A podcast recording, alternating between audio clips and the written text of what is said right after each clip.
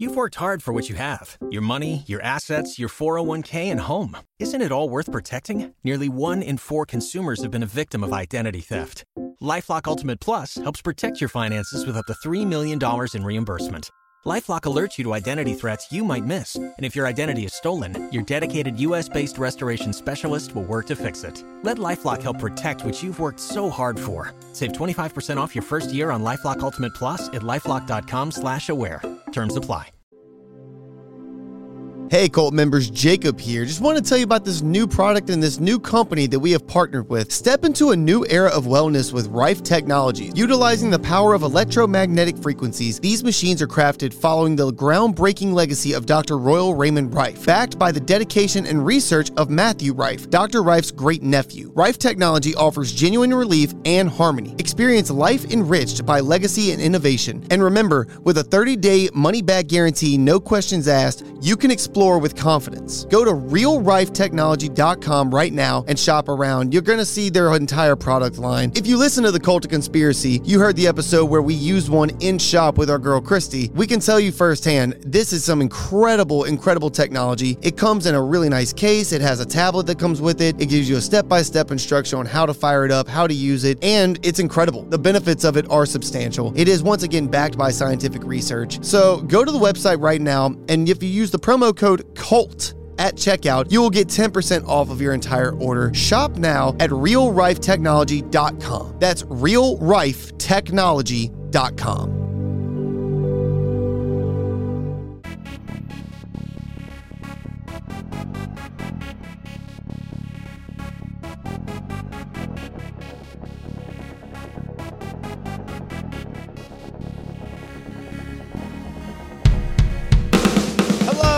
Welcome to the show. This is the Cult of Conspiracy, and my name's Jonathan. I'm Jacob. And we are getting all the way back to all of the conspiratorial roots, baby. It's the Rothschilds. The Rothschilds. Yes, indeed. Yes, indeed. Now, cult members, we have discussed the financial 1%, the global elites, the wealthiest tippy top, and we always say follow the money. Right? If you follow the banking trail and you go up the ladder, it all is controlled by the same few people. And with that conversation, the Rothschilds gets brought up every time, right? Of course it does. Why not? They are, in fact, the people we're discussing. But the Cult of Conspiracy has never actually done a very in-depth dive into the family themselves. Who are they? Where do they come from? How did they get to be the position that they're in? And what are they currently doing? Because they've kind of fallen by the way of obscurity. Most people don't know who they are unless you are in the conspiracy clique, right? Unless you're digging into that type of information. Your average Joe Blow has no idea how Chase Bank has anything to do with Jacob Rothschild. You know what I mean? And nobody would know how these connections have anything to do with anything. So it's time. It's time. It's past due. This is the original conspiracy stuff that, a lot of people started getting into, whether it be the Rothschilds or the Rockefellers or anything like that. And we'll eventually get to the Rockefellers as well. You know, we briefly have gone over John D. Rockefeller and Jacob Rothschild here a little bit, but the roots are so deep that, would you believe me if I told you that we will be discussing those two gentlemen's connection this very episode, sir? I would not be shocked. I would actually be upset if we weren't.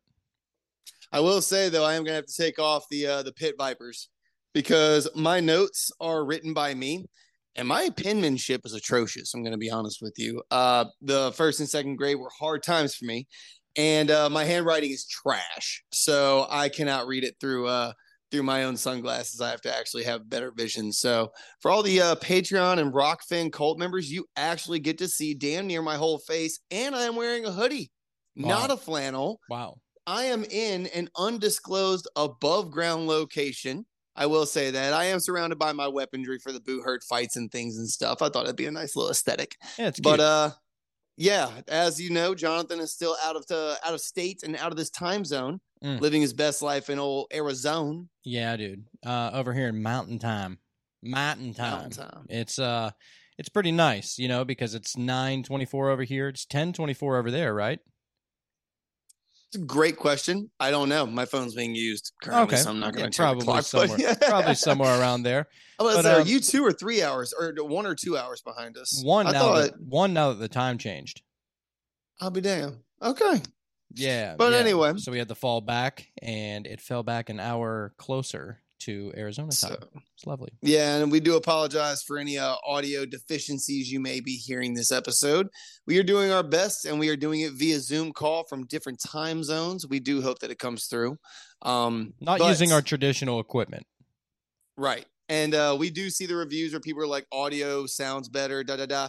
We haven't had an audio review left in quite some time because finally our equipment is like on par with what it should be. But for episodes like this, we ask everybody to bear with us. We're doing our best here. Yes. And it should, dude, I've listened back. It sounds pretty damn good, if I don't say so myself. That's because you're a master of your craft. I have to say, as far as audio editing goes, a lot of this we've had to learn on the fly, bro. You have perfected the art, I must say. Many of long hours trying to figure that shit out. Still not a perfectionist by any means, but definitely have a better understanding of what the hell's going on here. Hey, dude, if I figure that I'm going to be doing this shit for the rest of my life, may as well get pretty good at it, you know? I couldn't agree more. And you know who else had that same kind of mentality?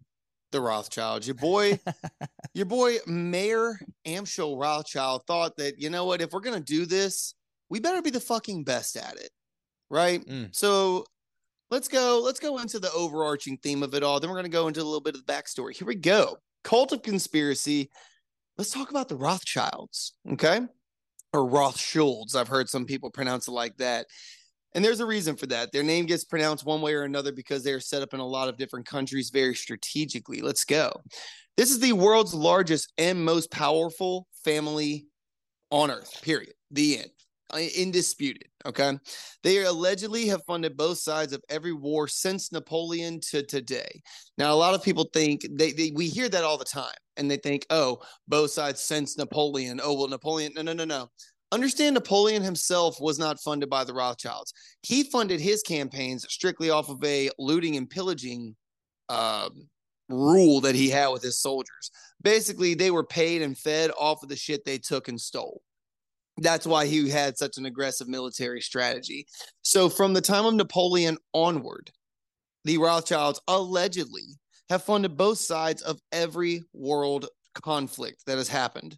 But who are they, right? Where are they from? How did they rise to rule the world? Why is there so much conspiracy surrounding them and their family tree? Let's dive in. So let's go back in time here real quick to Frankfurt, Germany in 1769. Okay, we're talking way back in the gap. This is around the time of the foundation of the Illuminati, right? So actually, it was before that. 1775 or 1776, I forget which one, is when the Illuminati was founded. This was only a few years before that in Germany. So this is the same time and era of all of this. The Bavarian one, right? Yes. It was started as Bavaria is its area of Germany, right? So it's the same way that the Skull and Bones Society is the offshoot of a Germanic death cult. Same way that the Illuminati was a Bavarian, i.e. German, cult that was spun up to be the antithesis of the Freemasons. But anyway, that has nothing to do with the current story. Just wanted to give everybody kind of an idea of the area of the world that we're talking about and what's being done at the tippy top, right? Occult practices, the who's and the what's and the clicks. Very, very upper echelon clicking up, right? Your boy Mayer Amschel Rothschild, he lives in a ghetto for Jews. Okay, now German law at this time prevented Jews from owning land or farming, as well as any craft work or dealing in weapons, silk, or fresh fruit.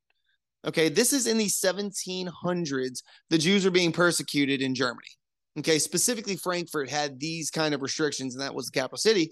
But that was kind of the idea of the Jews in multiple European countries around the world. They have always been persecuted, historically speaking. That's just like their thing. Okay. The Jews, you're saying? The Jews, yes. So your boy, Mayer Amschel, he's living in a ghetto, as every other Jew in Frankfurt is. And it's a slum. And the only real work that he could find with all these restrictions is in the textile industry. Basically, their day and age is equivalent of a sweatshop. Okay. right? So it is not the best or safest work conditions, but it's the only work that the Jews are pretty much allowed to do. So that's kind of where he finds himself. But he basically decides that dealing in gold coins and antiques was a more profitable business venture. Okay, so he starts kind of dealing in this. So he decides that dealing in gold coins and antiques is more of a profitable business venture, right? A lot better than dealing in the sweatshops and making textiles and cloths and fabrics and whatever other little like menial labor type jobs. So he develops a system that we refer to it today as front running to maximize profits. Do you know what front running is? I feel like I do, but I did just wake up from a nap, so my brain is a bit off right now. Bernie Madoff. Ah, okay. So front running is basically, and again, this is going to be, whenever I give examples of how these financial games work, understand that I'm going to be giving a very quick boom, boom, boom. And yes, to anybody who is like financially educated, you're going to fry what I am going to say and explaining what front running is, how these games were played later on when we talk about their corporations. I get it. I am breaking this down in the layman's just because if I was to spend as much time as this required to go into every one of their shell companies and how things were laid out, trust me, we would be here well over 5 hours. Mm-hmm. Just in that one thing alone. So anyway, quick breakdown of it all. Basically, front running is using borrowed money to make a deal happen and just kind of robbing Peter to pay Paul and doing that over and over and over again to turn a profit. Does that make sense? Yeah. Yep. Okay. Which is basically our banking system as it is anyway. Well, there's a reason for that. This is where this stems from. So he pretty much on his own develops this system that we now call front running. He gets so good at this and attains such a good wealth about him that he works as a court agent, similar as today's stockbrokers. But I want to give a little more talk about that one now. He worked for Prince William IX of Hesse-Kassel, which is the German royal family. But when I say he was a court agent, let me explain what I mean by that. The actual word was hafaktor, which is another word for court Jew. Okay. Other examples of court Jews were Aaron of Lincoln and Vivelin of Strasbourg. Basically, these were Jewish people, specifically court Jews, that even got their own name and title behind them. That was the financial dude for the kings. Literally their own title of court Jew was given to them. So say what you want, even though they couldn't do all these jobs and they were persecuted, even the royals knew to keep a couple of these specific types of people in his inner circle. Call that what you will. Oh, yeah. Shysters. Well, it's just remember how we talked about this? I think it was on the live. The Jewish people, just by their culture, are extremely meticulous with note-taking, with fact-checking, with numbers, and making sure that their stuff adds up correctly. That is an inherent thing in their culture, religiously, and I would even argue racially, right? So there are certain things that just go well with them, and dealing with money historically has been something that Jews have excelled at. Very similar to how people from Southeast Asian countries do very well with math. We do not know why numbers just work in the heads of the people from this area of the world. It's just a thing that, historically speaking, has been a thing, right? Oh, yeah. Call that what you will. So anyway, he is the court agent of Prince William IX of Hesse-Kassel, which is the German royal family. Now, long story short, when the prince needed to buy gold, he turned to your boy Mayer. Okay, now, Mayer would buy gold with borrowed money. And when I say like when he needed gold, it would be for any kind of military campaign, a banquet, doesn't matter.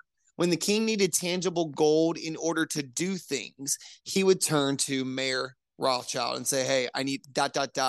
make this happen for me, all right? He would turn around. Mayer did some shysty things here. This is when he absolutely was robbing Peter to pay Paul. He started front running with the king's money to buy gold, make a commission off of it, and then sell it to the king as his job and get paid for it. So he found a way to double down on the king's gold. If that's not taxing the tax dollars that you've made, I mean, we call this. You see where it comes from, yeah, right. We call this a service charge, if you will. Mm-hmm. Right, right. He wasn't running this goal from A to B for his health. Your boy Rothschild was trying to make a little slice of that pie, so he found a way to get two slices for the price of one. You feel me? Mm. Well, so again, you got to shyst when you can shyst. And things like this, like I'm not trying to advocate for these people. However, I got to give props where they're due. Homeboy had some stones on him to be doing this with the king's money. Your boy was able to make things happen. Now, who's to say how he was able to make these things happen? Was it just that he was some sort of a king of the underground circuit, a Thomas Shelby from Peaky Blinders, if you will, just a guy that got things done and got in with the right crowd? Very possibly.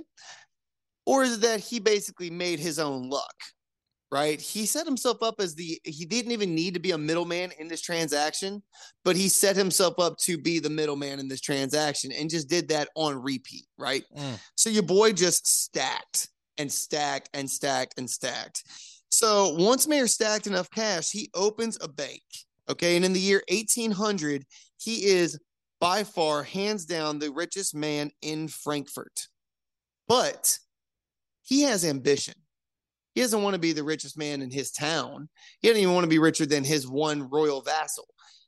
He has goals, bro. So let's see what he does next, bro. He sends 4 of his 5 sons to set up banks in the major financial hubs in Europe at this time, okay? These 5 hubs are Vienna, Naples, Paris, of course, Frankfurt, where he's at, and the crown jewel, London. Okay, now London is a very strategic move, especially at this time. Pull up the picture, if you will, sir, of the British Empire. It's the world map on a flat plane. And I might let you know, but all the red is the British-owned territory in the year 1800. There we go. All right. Yeah, go ahead and zoom in on that. And if you want to be able to see this map, come check us out over at rockfin.com/cultofconspiracy or patreon.com/cultofconspiracypodcast. Those links are down in the show notes. You'll be able to see all the videos, all the before and after shows, and the live once-a-month show. Not to mention, you're getting these shows earlier than the people of podcast world, so you're getting your third eye blasted open before anybody. So definitely come check it out. You'll be able to see all the articles, all the videos, our beautiful faces, and our beautiful guest faces as well. It's always a good time over here in Rockfin and Patreon world. Indeed, indeed. So, as I was saying, if you look at this map now, you realize that the sun never set on the British Empire. Okay, literally, they controlled something in every time zone, it seems. Okay, So London setting up a massive bank in the financial hub of that empire, this was critical moves, right? This was the steps that need to be taken. So here's how he did it, bro. London being the very strategic place it was, the British Empire had just lost one of its major colonies, right? Maybe you've heard of it, a little U.S. of A these days. But the East India Trading Company was also in full swing. Okay, so they had multiple big picture international things happening around the world. Mayer gives his third son 20,000 pounds to invest. Okay, I also want to mention that pounds up until, I'll mention when this change happens, but during this time frame, British pounds were the universal standard currency, like the US dollar is today. Okay, so any big exchanges made was done in pounds, regardless of what country to what country. Does that make sense? Oh, yeah, yeah. Hear there was somebody who was trying to say that, like, dude, pound is a weight. It's not a currency. We're talking about dollars here, okay? Stop talking about these pounds. Yeah, it's pretty crazy. They are talking about pounds of sterling silver, by the way. That's, if I'm not mistaken, I think that's where that comes from. Oh, that doesn't surprise me. So 1 pound of sterling silver. Okay, so it's not like super, fancy metal. I could be wrong, but I think that's also why it's like silver sterling is another way of writing on their international currency for like exchange trades. I could be wrong. Anyway. Shout out to the 925. Shout out to the 225 while you're at it. Yeah. Anyway, all right, so he sends his son 20,000 pounds to invest. He sends his third son, Nathan. Okay, now Nathan sets about growing it by any means necessary. England at this time was going through the beginning of their Industrial Revolution. All right, there were now textile factories where there were never any like before. Okay, what was farmland that the quote-unquote peasantry of old used to work in and farm was now industrial textile mills, okay? This is around the same, well, not around the same time, but if you ever look at the Yorkshire, if you look at, help me out here. Where are you trying to get at? The areas of England that have like major industrial hubs, Small Heath, I'm terrible at maps, dude. Like, I am not a mapster. Basically, long story short, England was going through a massive industrial push, okay? A lot of factories, a lot of manufacturing, a lot of jobs rather than farmland, right? So with that, there were now these textile factories, and Nathan found a way to triple the profits by controlling the materials, the dyeing, and the manufacturing themselves, okay? So if he can control where the materials are coming into the factories from, the dyes that are used in the factories, and then was controlling the workers and the factories themselves. That is a 1-2-3 punch attack, making him the cheapest products on the market, therefore killing everything else. So from that, he was able to control the supply and demand of it, control everything about it, and he set the prices. He also set up operations smuggling goods and precious metals. Now, this is where it gets a little interesting, dude. By 1808, Nathan had earned a reputation as being a man who could, quote unquote, get things, okay, to the continent from all over the world, because the sun never set on the British Empire, as you could have seen from that map. Now, after only a few years in operation, Nathan reported an annual sales of over 800,000 pounds. Okay, so he took a $20,000 loan from his father and in a few years turned it into a residual income of $800,000. That's big cheese. Okay, these are boss moves your boy Nathan is making, and he's coming out there for blood. Now, with this wealth, he founded his bank in London, all right? September 19th of 1812, Mayer Rothschild dies, okay? But before he dies, he calls a family meeting. Okay, this is where the rules of the Rothschild family are laid in stone, okay? On his deathbed, his sons all surrounding him, he pretty much tells them what is going to be the family motto moving forward, how we're going to do things and how the money will stay within the family. But this is also where some of their rules kind of got laid in stone, which is where the inbreeding comes in. So he makes it clear to his sons that family unity must be the foundation on which this business stands. They must stand together as one unit or be dissolved over time. And it was also decided that marriage would only be done within the family. Okay. Second cousins is the furthest apart that they are allowed to marry. That's the farthest that you're allowed to marry? That is the absolute furthest. You're not allowed to marry like within your household, like brothers and sisters can't get married, but you also cannot go further than second cousins. Wow. Okay. Well, it's pretty amazing that they all turn out normal, bro. Well, statistically, I think they got like a 1 in 8 shot of one of their kids being fucked up, but they also have enough money to where that's not exactly a problem for them. A little fetus abortion there if something's wrong anyway. Or like that one family secret that they keep locked up in chains in the basement, like Slaw from the Goonies. Hey, you guys. I mean, there's actually a lot of historical precedents of royal families doing that. The inbreeding was so bad within the royals that like you could look at some of the artist renditions that are like true to form of these royal kings that had some ridiculous features, very indicative of inbreeding and Down syndrome and a lot of extra chromosomes with that one. But, that's just because... Like your boy Tyrion Lannister, bro. Tyrion Lannister would be an example of it. Yeah. Sure. Uh-huh. Well, the Lannister line all having white hair. That would be a genetic deformation from that, sure. But anyway, so from that, he basically lays out that we are going to stick together through thick and thin. We are never going to show off our wealth if we can help it. Okay, we are going to try to stay so far under the radar, no one knows who we are. We're going to intermarry into the family to where for whatever land you may be in, the laws for hereditary and the laws for passing down after death, what's this called? What, just handing down? Inheritance. Excuse me. Okay. Inheritance laws and things like that for large sums of cash. There was no way that it would ever go outside of the family. That was the entire point.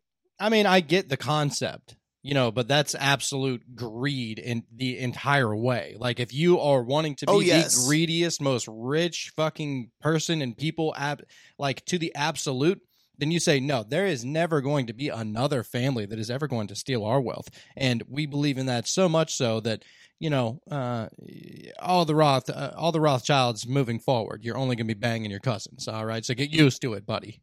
Yo, your boy said that I grew up in the ghetto and I ain't going back. Basically, your boy Mayer said we came up from the mud and we have developed a taste for caviar, and I don't want my great grandkids tasting the mud.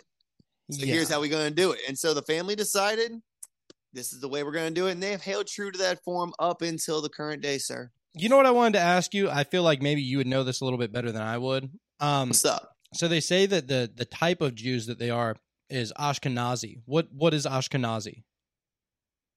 So you have Ashkenazi Jews and you have Hasidic Jews. Okay, now these are the two, or I'm sorry, Sephardic. Sephardic Jews are the other type.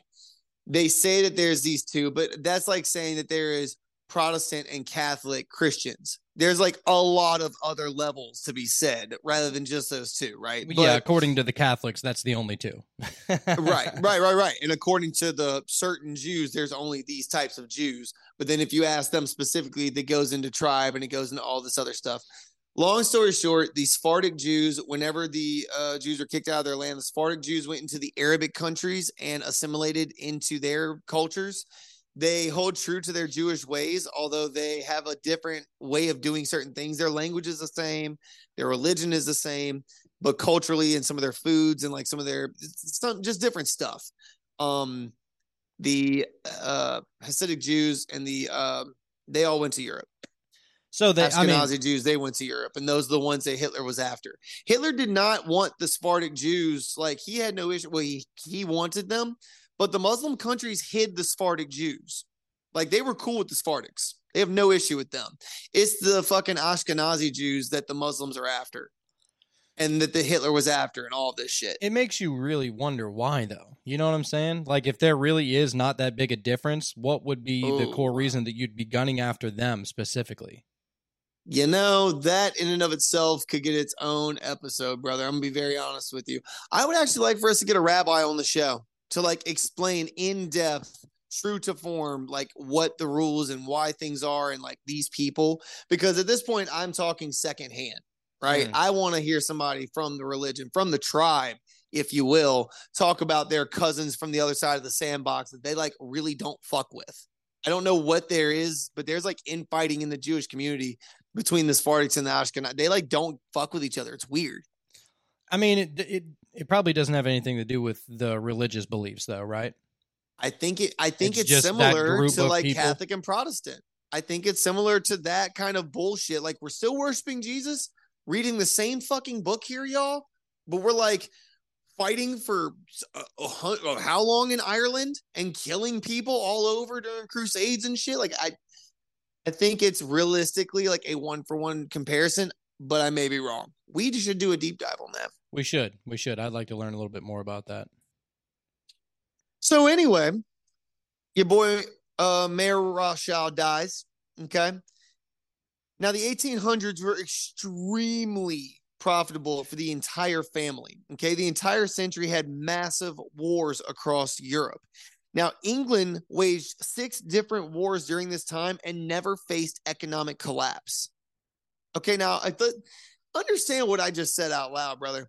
Wars cost money, and I need to drive that point home to all the cult members listening right now.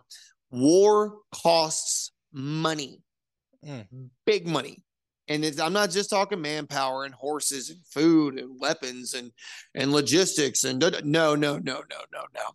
Specifically, it costs gold. It costs actual tangible money just to buy and procure every single bit of a military campaign. Are you with me? Oh, yeah. Well, I mean, it's been long said that they've been funding both sides of the war since, like, what is it, from France, right? From Napoleon, right? So that's when this really took off. So this was right after or around the time of Napoleon. That's why I'm saying there's like an inner connection between the Napoleon, but we're going to get there in 2 seconds here. England waged 6 different wars and never actually went bankrupt during the 1800s. That is an absurd sentence in and of itself. But how were they able to do that? Specifically the Rothschilds. Okay, so let's go. Now let's talk Napoleon, because this is where that kind of crossover happens. Now, Napoleon funded his exploits by looting his captured lands. Okay, the Italian campaign literally funded itself, especially when they raided the Vatican. Okay, when Napoleon's troops raided the Vatican and took all the gold, went to the archives and did all that, that's what funded the entire Italian campaign. The French citizen didn't get a tax put on them for Napoleon to go do this shit. Okay, he just was ruthless. He just said, fuck it all. We're burning it and it's ours now. So anyway. Hood rat shit. Hood rat shit. He was doing hood rat shit with his friends, you know, as you're one to do when you're an emperor, I guess. So he sold the Louisiana Purchase. Okay, now that was a good move. That was another way that he funded his exploits. But Napoleon mandated that at least 1/3 of the French money was backed by gold. Okay. Now, he paid 200 francs for 1 kilo of gold, or 200 francs for 1 kilo of silver and 3,100 francs for 1 kilo of gold. That was like the exchange rates at this time. Now, I'm not sure what the franc to British pound exchange was, but my point is, though, that like he was buying it. And he mandated that French currency needed to at least be 1/3 gold or silver backed. Like, we can play with the paper. We can play with the beliefs and the borrows and the credits. We need to have at least 1/3 of our shit backed by tangible shit. So, damn. So, gold was 10 times more expensive than silver, or at least 10 times more expensive than silver was back then? Mm-hmm. Yeah. God. Now, silver and gold have kind of gone back and forth as far as what is and is not more expensive. At one point in time, when the... I would say it probably was about 100 years or 200 years before this, silver was actually worth more than gold. And there was a reason for that. There was like a shortage and like the prices jacked up. But at that critical moment in time, when silver was in fact worth more, officers' uniforms were being decided and ranks were being decided. If you look at the United States military, our rank structure, if you look at a gold oak leaf, it is actually of a lower rank than the silver oak leaf. Okay, and that is because when this was being decided as what rank would mean what, silver's actually worth more. Makes sense. Okay. So it was just one of those weird economic spikes when they were like, this is this, and this is the way it is, write it down. And it was like, boom, now it's tradition. It was like, just because of a blip. You know what I mean? Yeah, all about the supply and demand of that shit. Exactly. So we're going to get into how the Rothschilds played big into that here in a minute. So anyway, the French also allied with what would be, or excuse me, the Rothschilds allied with what would become the Kingdom of Italy after Napoleon raided the Vatican and all of this. So the Rothschilds actually became friends with the Vatican through this. But eventually he ran out of steam and money. And after his first exile, no war reparations were asked to be paid by France. This was crazy because this is the other side of the whole war costing money gambit. After a defeat, okay, a country has to pay war reparations to whoever they pissed off, whether that be in buildings or construction or actual gold or actual water or whatever the case may be, whatever the stipulations are. Reparations have to be paid at the end of a war. When Napoleon's exploits were done after he was exiled the first time, they did not actually demand any reparations. This was crazy. They literally let him get off scot-free if he just would have stayed the fuck away. And he came back, and he fucked around and found out again, and he got his ass stomped at Waterloo. And this was the he had to pay a 700 million franc reparation. Okay, this is the largest war reparation debt as it relates to GDP ever paid in human history. Explain to me this whole reparation shit. So what, you go into some country, you beat their ass in a war, and then you have to pay reparations to help build their shit back up? No. If you lose your war that you went and fucked around and found out, you have to pay the country back for all the shit you broke. Pay which country back? The one that you're fighting for or the one you're fighting against? No. All right, so France went in and fucked up Italy. After the war, they had to pay Italy for all the shit they broke. What? France lost. They got their asses kicked. So Italy's like, all right, bitch, now that you're in position, you're going to pay us or we're going to attack you. You know, now that your army's defeated, this is what we call a shakedown. Oh, okay. All right. Yeah, we've dwindled you down. And now you have no choice but to just give us your cheese or else we're going to wipe you out the rest of the way. And it really depends on who started it. And who is the aggressor and who did what on whose land and whose side of the map and all these things. There's a lot of things that play into it. And that's why these big meetings like the Treaty of Versailles, the Treaty of Verdun, these big talks are had and they decide who gets what, who pays what, and they all sign on the dotted line at the end of it, agreeing that this is the way it's going to be, right? So Napoleon's first big push and his getting his dick slapped down, he didn't have to pay for that shit. They actually let him walk. And then he came back and fucked around again. And he got his ass stomped at Waterloo, and then he had to pay 700 million francs. Okay, and again, the largest, as it relates to GDP, the largest war reparations ever paid in human history. Okay, this was paid with the help of Jacob Rothschild. Okay, now he arrived in Paris in 1812 and founded the Rothschild banking family of France. The bank itself was formally set up in 1817 after having his name changed from Jacob to the French James, because James is actually the French version of Jacob, oddly enough. You know what's really weird? I could just never understand. Like, what's that? How is your name not your name everywhere you go? You know what I'm saying? Like, imagine you go somewhere and you go over to fucking France or whatever, and they're like, "Oh, James, how are you, sir?" Or, you know, "Je m'appelle James" or whatever the fuck. You're like, "No, je m'appelle Jacob, bitch." And they're like, "No, no, it's different over here." You're like, "What? That's my mom named me. It didn't name me James." It's actually weird. It's easier in French if I just go by Jean. And be honest with you. How do you say Jacob in Francais? It's easier to just go by Jean. Okay, I'll take your word for it. Yeah, I know. I've whenever I went to France and whenever I did French class, we talked about it. And yeah, James was talked about because it's that soft je. It's not a je, right? Because not je m'appelle Jacob, it's je m'appelle James. And it was like, James is weird. Let's go with Jean. And I was like, yeah, that works. But anyway, it's a thing. So he changed his name to James because that's how that goes in that country. As you do, but Rothschild stayed the same. Okay. With that being said, the British soldiers fighting against Napoleon in 1814, okay, were under the Duke of Wellington, and they were directly connected to the Rothschilds in England. Before he entered France, he understands that he will need a large amount of French coins, okay, to buy supplies and to pay for his troops once he gets to France, right? He can't come in there with British pounds and buy shit in France. It's not going to happen. And there's no places that do big currency exchange at this time. So basically, he's not saying he wants to exchange from X to Y. He's saying he needs a lot of French money right now. Okay. You feel me? Yeah. And keep in mind, our boy Nathan, old running old London bank over there, is a known smuggler. He's known as a guy that can get things just because that's what he be doing. Right, I imagine it was probably a bit easier back in the day to do that kind of shit. You know, there was no security cameras, there was no internet. What'd you have to do? Just like outsmart some big meatheads standing at the doors or whatever?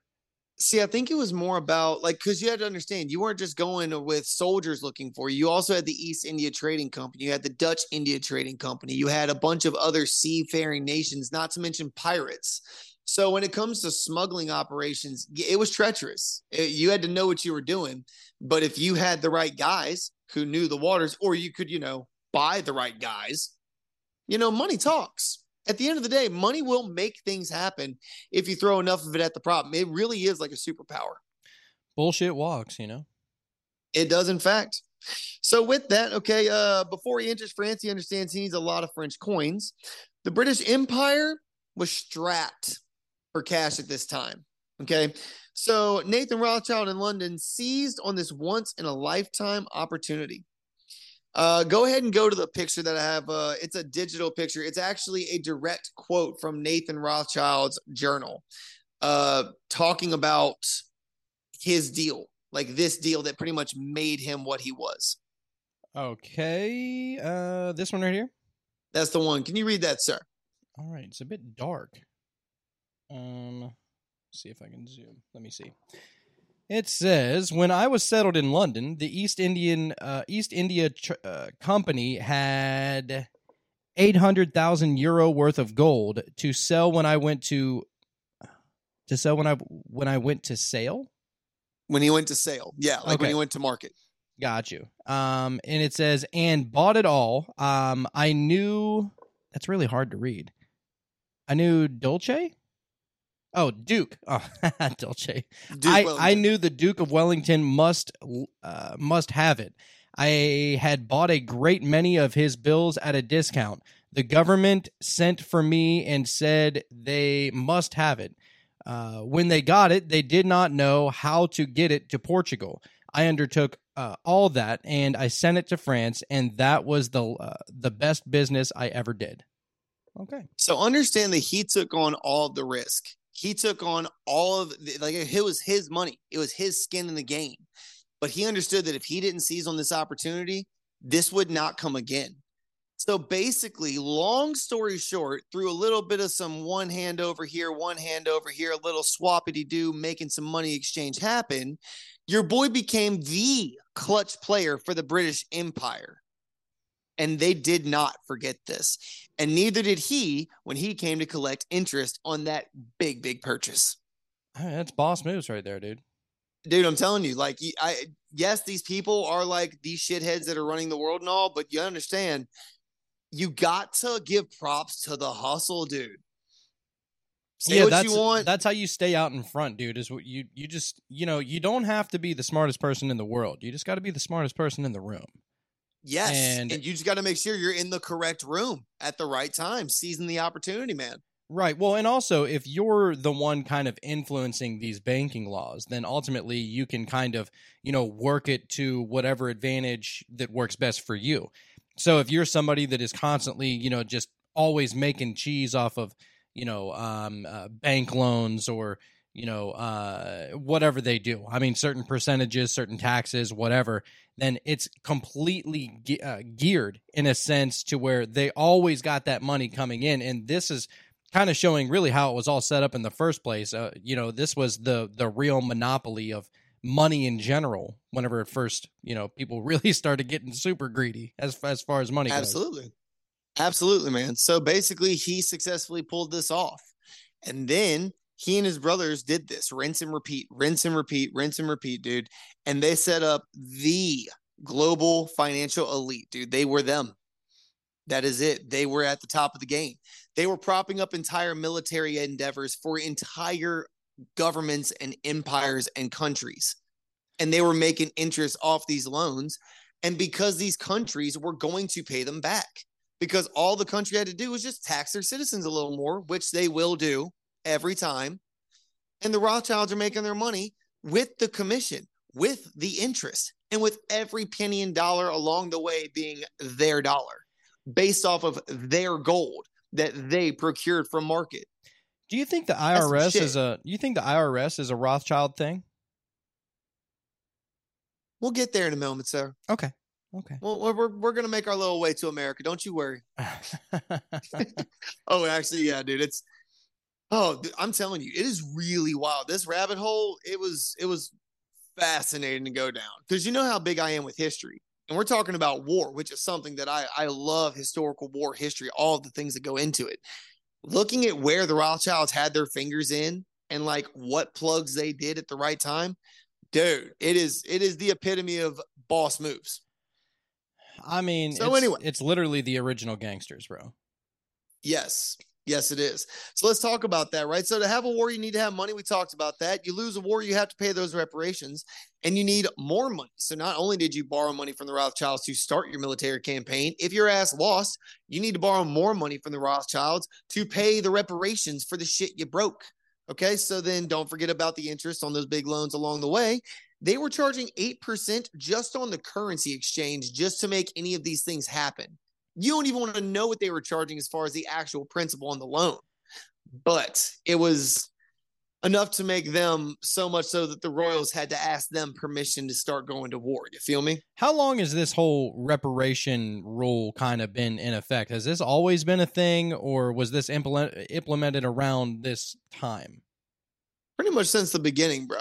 I mean, you think about this, even put this to the basic of human scales. If I, in my cave with my people, decide that I want to come over and fuck your cave up and steal your food, I do that and I succeed, well then boom, I got your food.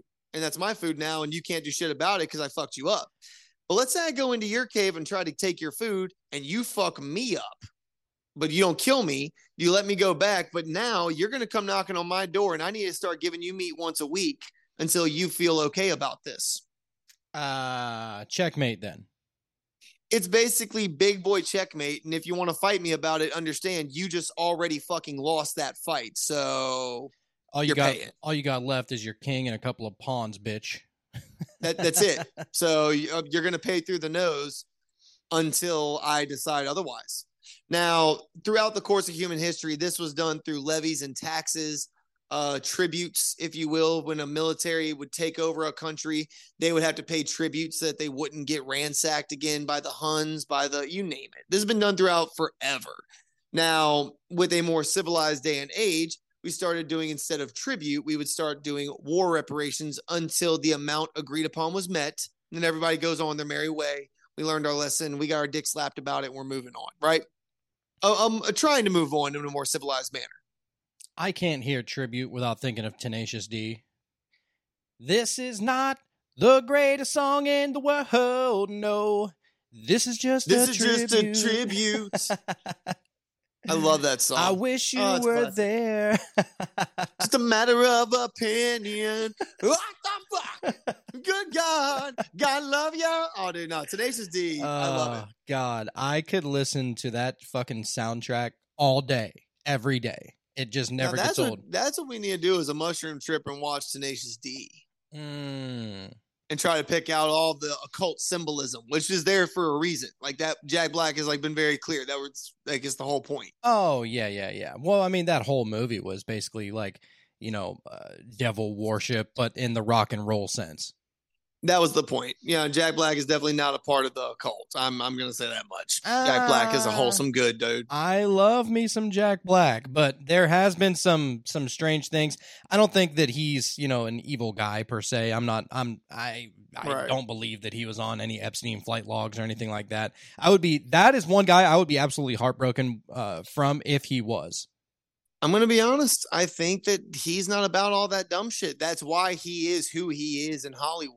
Because he has been himself. You know what I mean? Yeah. I mean, probably. But he did say, which a strange quote. So whenever they made that first Jumanji movie with him and The Rock and all them, he goes, look, if we don't end up making a second one, they will clone us. And they're going to get that second Jumanji movie, whether we like it or not. And I was like, okay, that could be seen as a joke, but it's almost like, you know, is it though? You know, I see that if anything, that's a good thing. Jack Black is on the side of us, letting us know, yo, they'll clone my ass. Like, yo, y'all better wake up. But anyway, Shallow Hal wants a gal. I love Shallow Hal. That was also a classic. Yeah, dude. Anyway, Gwyneth Paltrow with 400 extra pounds on her. That was funny. I don't care who you are. That shit's hilarious, dude. Yeah, dude. Rosie. A whole lot of Rosie. All right. So anyway, let's get back into it here. The revenues and commissions and interests are all great and all, but they had bigger fish to fry, man.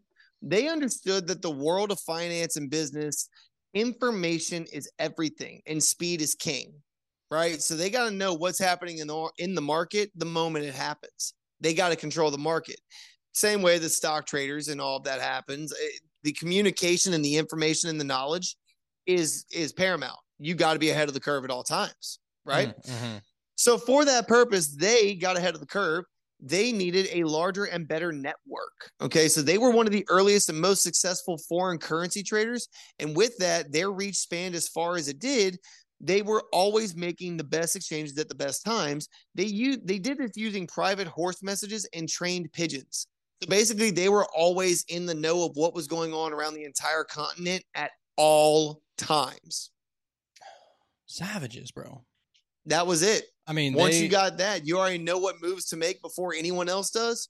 You're ahead of the curve, man. Yeah, they dotted the I's in every possible way. So then their currency speculations became the family's most profitable endeavor. All right, so basically they knew what country was about to go downhill. One country was about to have a massive uptick. They knew what things needed to be moved from X place to Y place, and then boom, boom, making their commissions, making those percentages across the way. That was it. They were in the know, and they made the right moves at the right times. Nathan Rothschild became the wealthiest man in the world. July 28th, 1836, Nathan Rothschild dies at 58 years old. Now, this was a massively controversial death because the Rothschilds are actually known for longevity. Like, at the time, his mother was still alive. His grandmother had just died. Like, it was, for him to die at 58 was crazy. I mean, hey, dude, you interbreed too much. I mean, some shit's bound to happen. But that was the thing. He was the patriarch of the family at this time. He was the one running shit after his dad, Mayer, had died. But for whatever reason, he died, and it was kind of a freak way to go, but neither here nor there. How exactly was it again? It was like a heart attack. Oh, okay. It wasn't like a crazy, like conspiratorial way. It was just like, wait, what? Like, your whole family, none of you died from heart attacks. None of you died from Alzheimer's. None of you died from that. Like, what are you talking about? 58, dude? You had at least 40 more in you, dog. I mean, you gotta work 5 more years just to get Social Security, bro. Exactly. Yeah. Exactly. So, like I said, it was a controversial death. There are some conspiracy theories abounding about his death, but at the same time, we're speculating something from 1836. And it's about the Rothschild. So, again, consider the source. Where did the information actually come from? ... You get it. Yeah, yeah. Well, and correct me if I'm wrong. Wasn't the Rothschilds, that's part of the 13 original bloodlines that they talk about? No, because keep in mind, your boy Mayer Rothschild was in a ghetto. He wasn't like a part of some ancient royal family that got a massive plug in. He started from a ghetto, started dealing in antiques and coins.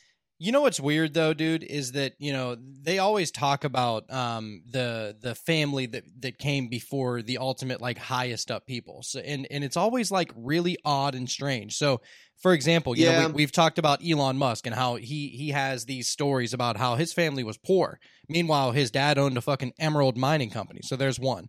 Then you got Bill Gates, who's like, oh, yeah, I started Microsoft in my garage with just using a couple of computer, you know, parts and putting it all together. And it's like, actually, no, Bill Gates Sr. was a fucking multimillionaire, if not a billionaire. The list goes on and on. So I always question the parental, like, history as far as all this shit goes. And the reason why I bring that up is because I've heard it before said that the Rothschilds wasn't always their last name, that maybe they changed their last name. They changed their last name from, you know, time to time, maybe every couple of centuries, just to wipe all the stigmatism away from it. I don't know. But yeah, it's been before. I need to do a little bit more research on exactly who that was and who they were referencing. There's no way of knowing, like you said. I mean, this is old shit. Well, I mean, there's reasons why the Jews set up shop in certain countries before the Rothschilds made their way, right? There's a reason why Germany had such a large Jewish population. A lot of that has to do with the Crusades, honestly, and the spinoff of that and the fall of the Roman Empire and the Eastern Roman Empire. But all of that to say that a lot of them did try to assimilate into the local area. That's why, like, a lot of Goldsteins, Goldbergs, a lot of Steins and Bergs, which are German names, are Jewish names these days. although that may not be their traditional name, their tribal traditional name, that became the traditional name that they took up when they got to their countries of origin. Very similar to how Italian families, when they came to America, got their names changed when they got to Staten Island because they couldn't pronounce it. So they were like, fuck it, you're this now. Same kind of vibe. Yeah, it could be. It could be. It's just, it's interesting, you know, how you change, you end up like your last name is Red Shield and everything that plays into that. It's like, you know, it's almost like you ended up picking that name and it wasn't something that was, I mean, I know that all last names are like at some point picked, right? Like, right. And it's carried on throughout heritage and tradition and stuff like that. But I don't know. It makes you wonder, like, what were they before? Who were they before? And why did they choose the Red Shield? Right. I mean, hey, who knows? Who knows? It very well could be a whole reason behind all of it. Symbolic reasons. We do know that in the occult and in alchemy and in the Kabbalah, right, a shield and a sword have to be in there. Red is a very significant color. Is it possible that your boy Mayer Rothschild, Mayer Red Shield, named his family named that for a specific occult reason? Hey, who's to say, brother? Who's to say? Yeah, dude. I mean, the red, obviously red is a very significant occult number, or occult color rather. For sure. And blood, you know, it's multiple reasons. Well, it's power, really. Yep. But then you get into the shield and what exactly that means within the occult nature, you know, and then, you know, like you said, you got the sword, you got the shield, you got the chalice. I mean, these are all like subconscious things that work in your mind for a very specific reason. And if you're really trying to get into the occult and like really create some magic, bro, changing your fucking last name to the Red Shield, it's like no longer do I need to bring that Red Shield and hang that in between the pillars of the doorway within the subconscious. I am that. And is it not? We have talked about how words are spells. Well, what's interesting is that the shield stands for obviously defense, but it's there's defense, but then it's also the earthly element. And so it's almost like defense of the earthly element. Well, think about it. If they're the ones funding both sides of the war, you know, that's... See, I know that I have a different perspective on it because I actually fight with these shields and all. But while the shield is a defensive weapon, I will say a good shield punch, like that good front jab with it, yo, the shield is absolutely an offensive weapon if you know what you're fighting with. I'm just saying. Oh, dude. And I believe the Rothschilds saw it as an offensive weapon as well. Well, it's the age-old adage, bro, that offense wins games, but defense wins championships. I've never heard this. Yeah, dude. I've heard the best defense is a good offense, and I've heard the best offense is a good defense, but okay. Well, no, it's, I mean, defense wins championships. Think about it, bro. Like, if your starting quarterback goes down, you're probably not passing for much, but as long as your defense can hold it up, you're still going to win. Your defense can create the turnovers and a couple of pick sixes, maybe a couple of fumble recoveries, and, you know, defense will always be the best thing that you can have. I mean, think about us, bro. Like, the reason why our military is so good, we have the best defense system in the world, right? Well, yes, absolutely. We have the best defense, but we absolutely have the best offensive players in the field. That's sure. Yeah. It's both the greatest defense and the greatest show on turf, like the fucking 99 Rams. It's like, heard that. We're just the fucking boss at everything at that point. Unfortunately, I think that, you know, it probably won't be that way for much longer, in my opinion. Oh, I think America is not going to be going anywhere from its from the top of the totem pole for any time soon, unless we take ourselves down from that position. That's what I'm saying. I think we're selling ourselves out to the globalist and becoming more globalist and less country, you know, loving. Well, talking about global, all of that really does stem back to the Rothschilds. I'm going to be very honest with you. So here we go, back into it here. After your boy died early, as it was, his brother James in France took over as the commander-in-chief of the family dynasty. Okay, they actually have these positions within their own family. Okay, it's very, very crazy how they set their family and business up to be what they are. Well, yeah, they saw themselves as royals, bro. Like... Oh, they became the royals. Right. They funded the royals. They from the ghetto. It was pretty wild. But anyway, so he was looking for new ways for the family to stay at the top of the game here, find new creative edges, if you will. And he found an opportunity in a new industry that had potential to change the world. He goes all in on the railroads.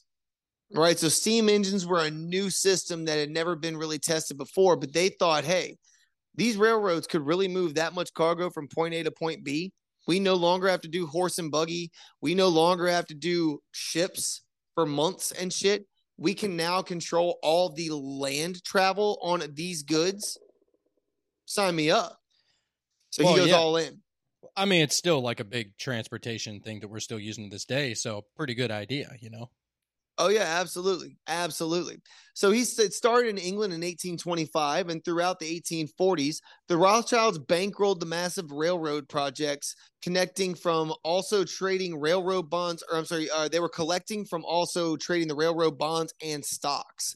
So they found that it was best to use other people's money in your business endeavors. So what they would do is they would sell railroad bonds to people. These people would buy these bonds and they would use that money to fund the railroad, literally using other people's money to fund the projects, then giving these people a cut of their earnings, their dividends, if you will. And they made their little money off the top. But of course, the Rothschilds made their commission off the entire endeavor front and back. Oh, yeah, dude. Right? I mean, yeah, so bonds. That's a crazy thing, bro. Is like the idea of inventing bonds, bro. Like what a brilliant fucking scheme. Dude, it's crazy. You are using other people's money for your betterment and then making money off of their money to do it. It's the OG stock. It's insane. It's the OG stock market, dude. Right. So anyway, they did this, and basically they did this in the bonds and stocks. They put them at the center of the largest large-scale shipping and manufacturing hub for all of Europe. Everything bought and sold went through the Rothschilds at this point, probably being bought with currency that was traded by the Rothschilds to buy the manufactured goods that had to go on Rothschild railroads. It was insane. Mm-hmm. So the Industrial Revolution, the industrialists became literal gods because of the Rothschilds. You with me? So this was a level of wealth, a level of power that it was hard to even categorize this time. It's hard to imagine this much wealth. So it's very difficult for us to really think and process what this type of wealth really looked like, because the Rothschilds were very secretive about how much wealth they had. They did not flaunt it. They lived in these big fine estates, but I mean, so did a lot of other lords of the day and age, right? You just kind of thought it was that the nobility class, and they just did what they did. But they didn't show it very often, okay? But this is actually one of the only and rarest examples of the Rothschilds showing off their wealth. We're going to talk about this, gentlemen, in just 2 seconds. So James Rothschild starts his syndicate, okay, quote unquote, of course, banking is at the heart of the syndicate, but he has his hands in every conceivable pot in the country as well as the continent. But he starts mining the gold itself, okay? He starts setting up operations around the world, anywhere where they think they have a gold mine. He wants to buy it. So now not only is he getting the information on the prices of the goods, he's now actually mining the gold, sending it to Europe, making commission for the entire process, then dictating what the value of this mined gold is before it hits the market for the country where his bank has already set up an operation to receive the gold. You see what I'm saying? Oh, dude. I mean, he was an evil genius, bro. It's really what it is. And his whole family was set up this way. The entire Rothschild clan went all in on this. They moved as a team. They moved in unison. So when the 1830 and 1843 French revolutions happened, the French branches of the Rothschild banks neared collapse. Okay, the French and the Vienna, as a matter of fact. This was a new thing. The French was going through a revolution, and they did not like the bourgeoisie, capitalistic, wealthy, elitist class of ... They were trying to kill the rich, right? Eat the rich, the guillotines, the whole nine. So this almost brought the French and Vienna branches of the Rothschild families to collapse, okay? James, the patriarch of the family based out of Paris, reached out to his nephew Lionel, son of Nathan Rothschild, for help. Now, Lionel was in Britain, son of Nathan Rothschild, as we said. And he is the same Rothschild that you heard of that had the carriages drawn by the zebras. Okay, this was this guy. Go ahead and read about our boy, Lord Walter Rothschild. I'm sorry, by the way, his name is Lord Lionel Walter Rothschild and his zebras. That the name of the article, it says that time. Oh, by the way, it's from thevintagenews.com.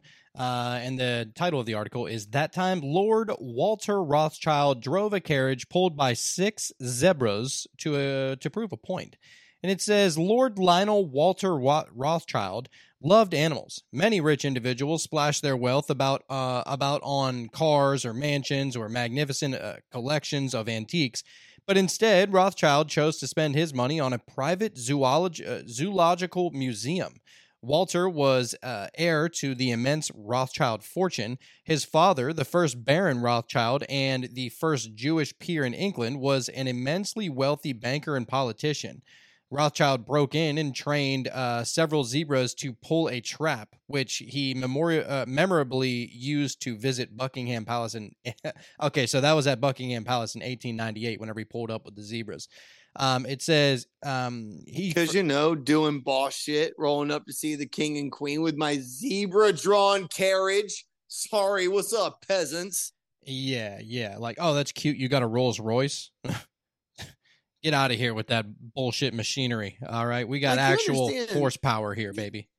The amount of money it would take to, first off, have zebras in Britain, then train them, and then just to flaunt it like this. Like, you understand the amount of wealth and international connections it would take for a person to just be able to do this at their private zoo and shit? Well, that's interesting that he was always into this. It says he first showed an interest in zoology at the age of 7 and declared that he would have a museum dedicated to animals. At his home in Tring Park, he had a number of exotic creatures, including birds and kangaroos. It was with reluctance that he went to work with his father's bank at the age of 21, dreaming of his museum. He was shy and showed no ability in finance, but he persevered. As encouragement and compensation, his forward-thinking father set up the zoological museum he so dearly wanted. Baron Rothschild sent an expedition across the world to find exhibits. Nathan died in 1915, and Walter, the new Baron Rothschild, continued to grow his museum. Before his death in 1937, he had collected 300,000 bird skins, 200,000 eggs, 2,250,000 butterflies, 30,000 beetles, and thousands of fish, reptiles, and mammals, owning a large private collection of zoological specimens ever seen. The museum was open to the public. But despite his shyness, Rothschild was headstrong. He was intent on dispelling many of the myths about animals commonly held at the time. One of these was the idea that zebras were untamable. He harnessed a team of zebras to a carriage and drove them to Buckingham Palace to prove this idea wrong. And he was often seen in the streets of London in a cart drawn by a single zebra. On another occasion, he mounted the back of a giant tortoise. What? Though probably to not quite the same acclaim. Damn, that's a big ass tortoise just sitting on the back of that big bitch. Yo, just rolling as he does. With his Gucci boots. They see me rolling. It says in 1932, most of his bird collection was sold to the American Museum of Natural History to satisfy the blackmail demands of a former mistress. Ooh. Yeah, it'd be like that. He left the rest of the museum, he left the rest of the collection to the British Museum in his will. The donation was the largest ever received by the museum. Yeah, okay. It says the collection was, however, kept intact at Tring, and the Walter Rothschild Zoological Museum is officially a division of the Natural History Museum. So, yeah, that's your boy Lionel, okay? I mean, hey, dude, and he just liked animals, bro. That's all. Hey, I'm not knocking him for that, but I am just going to mention that at 21, he begrudgingly went into finance to work at his daddy's bank. He had no aptitude for it whatsoever, but he persevered. And this is pretty much the decision that made him become a man. What does it mean? I would say, as far as what does it mean to be the first baron? What is that, like the heir? All right. So the Rothschilds are given the title baron by the Austrian royal family, and basically each one of them that set up one of these banks, each one of the five brothers became a baron. So the patriarch of that branch is the baron of that branch. Then you have the commander-in-chief of the family operations, who's over the entire world of it, but he is also a baron in his own right. So more or less, think of, yes, when the patriarch dies, when Nathan Rothschild died, he was the baron. Now your boy Lionel Walter is the baron. Oh, a lot like the little Baron Trump? If you will. Okay. If you will, although his name is Baron, not his title. Although I guess if once his grandfather dies and once his father dies, he would be the Baron of that industry, yes, or that empire, sure. They're trying to build an empire. They want the fucking historic time traveler of the late 1800s, Baron Trump, to be able to succeed and take over the planet, bro. And that's why trying to stay ahead of the curve, right? They're trying to get the information before anybody else. Dude, Donnie T's laying out that rainbow road right now for little Baron, bro. And actually, Baron being, you know, as smart as fuck as he is and super tall, dude. That kid's like 6'7", 6'8". It's pretty insane. Oh no, he's gonna be a problem when he gets older. Don't you? Or a problem for somebody. I'll say that. I'm not mad at it. I like the Trumps, honestly. Yeah, they're rich and they're assholes and so they came up from that, bro. They got it. Don't get mad at them. I mean, yeah, dude. Baller's gonna ball. You know, haters gonna hate and taters gonna potate. But that being said, your boy Lionel, this is the decision that took him from that begrudging, like, oh, I guess I'll go work at my dad's bank. This is the decision that moved him into what would become his boss status era, right? Yes. So his uncle, patriarch, commander-in-chief of the family dynasty, reaches out to him for help.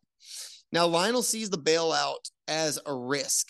Okay, he was asking to bail out the French and the Paris and Vienna branches. Lionel saw it as a risk, but he also acknowledged that if the money doesn't stay within the family, they all will suffer, right? So if these two banks go down, that means the Rothschilds just lost their foothold in two countries. Like that's something that can't be replaced. That power vacuum will be taken by somebody else. And if we lose that money, we're not getting that money back. Unacceptable. You know what I'm saying? Unacceptable. Unacceptable. And besides that, he remembers the words of his granddaddy that said that above all else, family unity must be at the core of this business. So he bails him out. Are the Rothschilds still banging cousins there, or is that like an old thing? That rule is still in effect today, sir. Wow. As far as intermarrying. Now, I don't know who they be banging. They be having mistresses. Yeah. But as far as having babies goes, it's second cousin, first cousin, or not at all. Thou shall not spill the seed on the floor when in the presence of thou cousin. I suppose, you know, I suppose. But don't worry, we're actually going to get into a little bit of scripture here in a minute. So, where are we at? Well, that's not scripture. We debunked that, remember? Yeah, you're right. Here we go. He grants the loan. He single-handedly saved the international corporation, and then he set his sights on changing the laws to better their endeavors. Okay, now, Lord Lionel Walter Rothschild has ambitions. He uses his wealth to buy a lot of press, and he gets elected to the House of Commons. Now, here's the deal. Up until this year, Jews were not even allowed to hold seats in the House of Commons. Like, again, Jews have been very persecuted around the world. A lot of countries around Europe do not have laws that make Jews able to do jack shit. They're allowed to do banking. But, like, a lot of these laws that prevented them from doing sales of, like, fresh fruits and shit were still in effect in Germany. It was weird. But the Rothschilds didn't care about that. They were making their money with the banking. But they decided that they wanted to better the Jewish situation around Europe, specifically for themselves, but also, you know, all the kinfolk would also benefit from it too. So it was kind of a win-win, right? Mm. So he used his wealth to buy a lot of press, and he gets elected to the House of Commons. August of 1847, after the House had earlier that year passed a law that even allowed Jews to hold the seats, that same year, okay, Lionel D. Rothschild entered as the Liberal candidate for the City of London, and Lionel won. Upon his swearing in, there was a little bit of a problem that arose. Okay, see, There was a rule that said you had to swear in on the Christian Bible to be a member of the House of Commons. He swore, loudly proclaiming that he will swear to the Old Testament, but not to the New. This was sufficient. He swore in. The next year, that rule was removed from the books. I mean, you can't really blame him for that. I mean, he's Jewish. That's his beliefs. Oh, no. I'm not talking shit on it. I'm just mentioning the fact that this was all because of him being a Jew. And so he swore to the Old Testament. The next year, with all of his power and clout, he just had that rule taken the fuck down. Yeah, so now all Jews, all of his family had free and clearance to jump on into the political realm. They prefer that dickhead God, bro. The Old Testament God was a dick. Well, they prefer the Talmud God, where they just have a lot of rules to follow. Which basically the Talmud is basically just the Old Testament. I mean, there's added shit into it, but it's basically the Old Testament, right? The Talmud is the Old Testament and the entire Law of Moses. And it's basically the Talmud is a compilation of rules that you should do just in case X, Y, or Z thing happens. Ari Shaffir just did a big stand-up about it called Jew. And he talks because he was in a rabbinical school for a while. And he is now like a devout atheist. And he just talks shit on Judaism. And when he talks about the Talmud and what it is, I actually looked into it. He's not wrong. It's just a giant rule book. Oh, I didn't know he was an atheist now. Oh, he is the devout atheist. So, like, there's even this one part about so you know they can't eat ham. Right. Which, that makes sense. Fine. But, like, let's say hypothetically you were making a big pot of soup and a Goya came up and threw some ham in the soup and ran off, because Goyas be fucking up Jews like that. Mm. How much ham to soup ratio is too much before you have to throw the whole soup away? Well, I guess if you're anti-ham, it doesn't matter what the ratio is. If there's even a fragment, right? You'd toss it. Actually, the Talmud says it's a 1 to 60 ratio. There's an actual word associated with this rule, and that's an actual thing that's in the book. Like the most obscure rules that may or may not ever apply to you, they have in the Talmud. 1 to 60. That is such a strange rule. There's a full word and description for this. Like, it's a hypothetical situation. The entire Talmud is all like hypothetical situations that you're supposed to live by, which, again, not talking shit on it. No. These people have found their good walk by this book and by those rules, and more blessings to them. Nothing against it. I'd actually like to learn a little bit more about the Talmud. You know, if it's got those kind of rules, it's probably a lot of like mystical shit, I imagine. I would love to have a rabbi come on the show. I'm telling you, I said it earlier. I will say it again. And man, we really should have one come out. Any of the cult members out there know any rabbis that would love to come on and just kind of talk about their faith on a podcast? Hit us up. Yeah. So the Talmud, that's what rabbis teach. They I mean, because the Talmud is inherently Jewish, right? Like that's a Jewish thing. Yeah. Specifically, only Jews, right? So they read the Torah, which is the Old Testament, and the Talmud, which is their modern-esque holy books, collection of holy books. Oh, I got those two confused, the Torah and the Talmud. Okay, yeah, the Torah is the Old Testament, the Talmud. Okay, I got you. Yeah. So, anyway, where we leave off.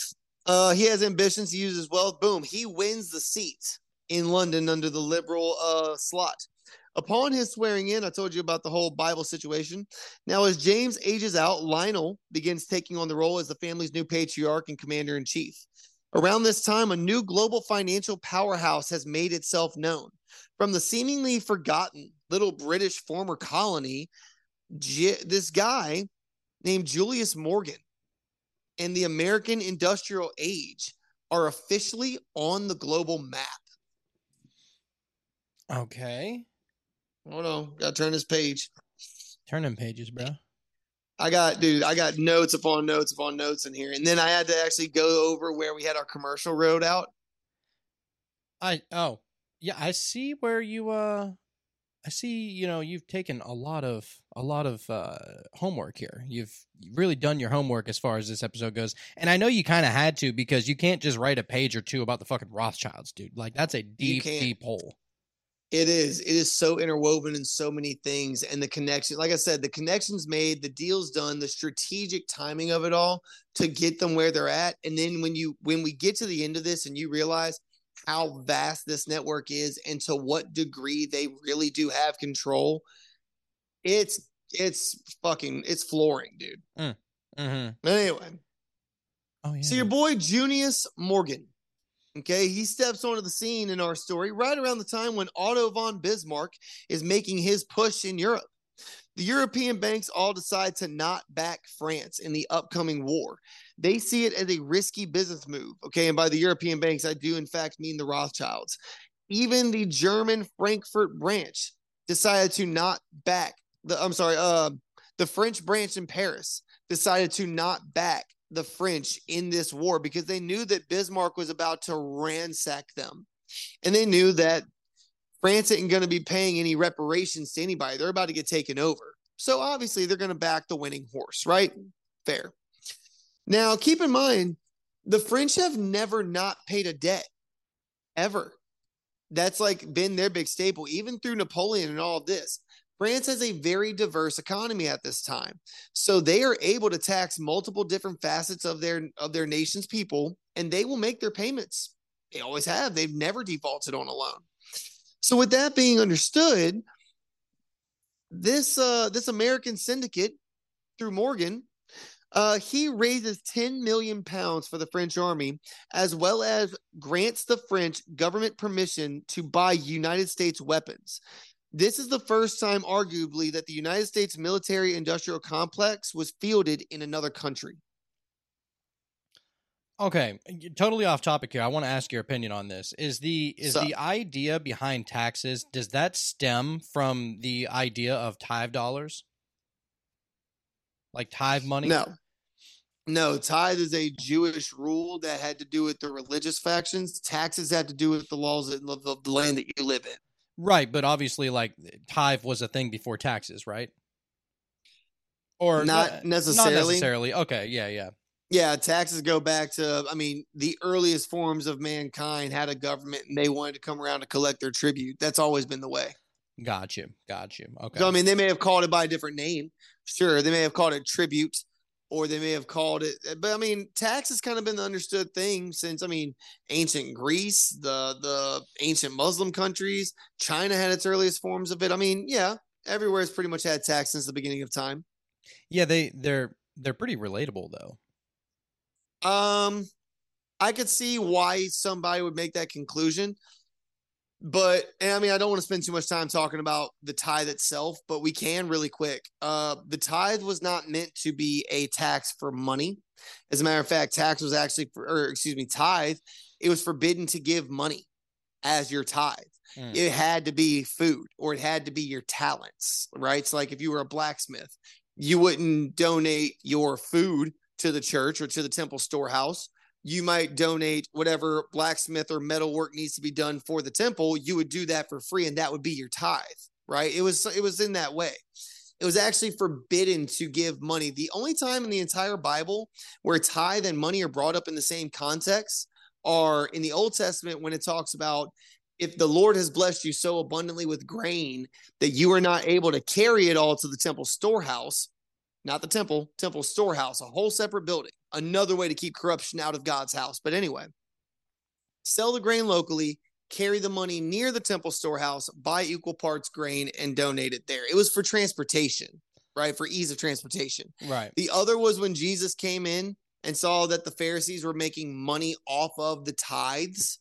He went outside and made a bullwhip and drove them out and said that you have turned my father's house into a den of thieves. So my God is very, very clear that money don't belong in his house. So to answer your question, no, tithe was never actually meant to be a financial thing. Interesting. Okay. You know what? I've just realized that I've been saying it wrong. I always thought there was tithe, but it's tithe with a TH? TITHE. Damn, you learn something new every day. And as a further point to that, a farmer would actually have to tithe a tenth of his fields. There would be a tenth of his field that would be just left. The homeless and the hungry and the sick could come and pick off of that anytime they wanted. He left it completely open for everybody. That was a tithe. doing the Lord's work of 10th of his harvest, if you will. So anyway, again, no money. Taxes, specifically money every time. Okay, I got you. So, all right, sorry, didn't mean to take you down that rabbit hole. No, you're good. And I can see where the comparisons would be. Like, it's a obligatory giving, if you will, but one's actually obligatory, one is actually supposed to be done out of a heart of charity. Different thing, but anyway, moving forward. So all of the European banks, all the Rothschilds, they actually back Otto von Bismarck because they know that France is about to get their shit pushed in, and they're not going to back a losing side, obviously. They're just going to let it fall by the wayside, and the chips are just going to fall where they may with France. They're going to move all their assets out of the Paris banks. They're going to move all their assets out of there so that their shit doesn't get destroyed, but they'll be fine. Business will be good. Whatever. It's war profiteering. They've done it before. They'll do it again, by God, right? By God. But Morgan comes in and says, hey, I will personally raise 10 million pounds for France. He did that by selling bonds. Okay. And then with his connections, he's going to buy certain laws and certain legislation to where now France is able to buy United States weapons. Okay. So now the military industrial complex of the United States that has never been fielded before on any other foreign theater of battle, because we were just coming out of a civil war. Now we are able to send weapons to France. They're able to buy from us. This is a clutch move when the French are about to go into war, because again, the French have always paid their debts regardless. You with me? A Lannister always pays his debts. Well, yes, but the French have a very diverse economy. So it's not like, if France goes down, their entire country goes down. Like, certain industries are going to be happening regardless of what the war looks like. Does that make sense? So because of that, France always has a group to tax. Therefore, they're always able to make their payments. So it's like there are certain countries that are just kind of set up like that. But anyway. They have literal cheese everywhere, dude. It be like that. They do, in fact, have that stanky cheese, dude. France got that little extra stanky guap on them from time to time. Yeah, they do. But anyway, so the conflict ended in a decisive German victory, as expected. 1871, the Treaty of Frankfurt is signed, and the French end up having to pay their debt, and Junius Morgan walks away with a fortune, personally making $1.5 million in the whole ordeal. His company made like 100 times that. Okay, so the French lose. They pay after they lick their wounds and they pay their debts to him. He comes out smelling like a rose. Now, this propels him to the international world of government financing. He just, for the first time ever, an American banker. No one paid attention to the American banks at this time. People thought, oh, that old British colony. Yeah, they're wild. They're doing their thing over there. They're like, they are killing themselves. They just cut their own country in half and are killing their own brothers over this shit. Look at them. They're fucking animals. No one, pretty much the people slept on America for a while. Okay. Out of nowhere, Junius Morgan funds a European conflict. Oh, he's on the map, and certain people take notice. Now, put a big pin in him for a minute, because we're going to talk about the Rothschilds, but we will be circling back to Mr. Morgan here shortly. Are we talking about J.P. Morgan? His father, Junius Morgan. Got you. Okay. So yeah, I just saw the J. Morgan. I'm like, okay, this is around that time at least. Same family. Oh, same family. And it is absolutely around the time you're thinking, brother.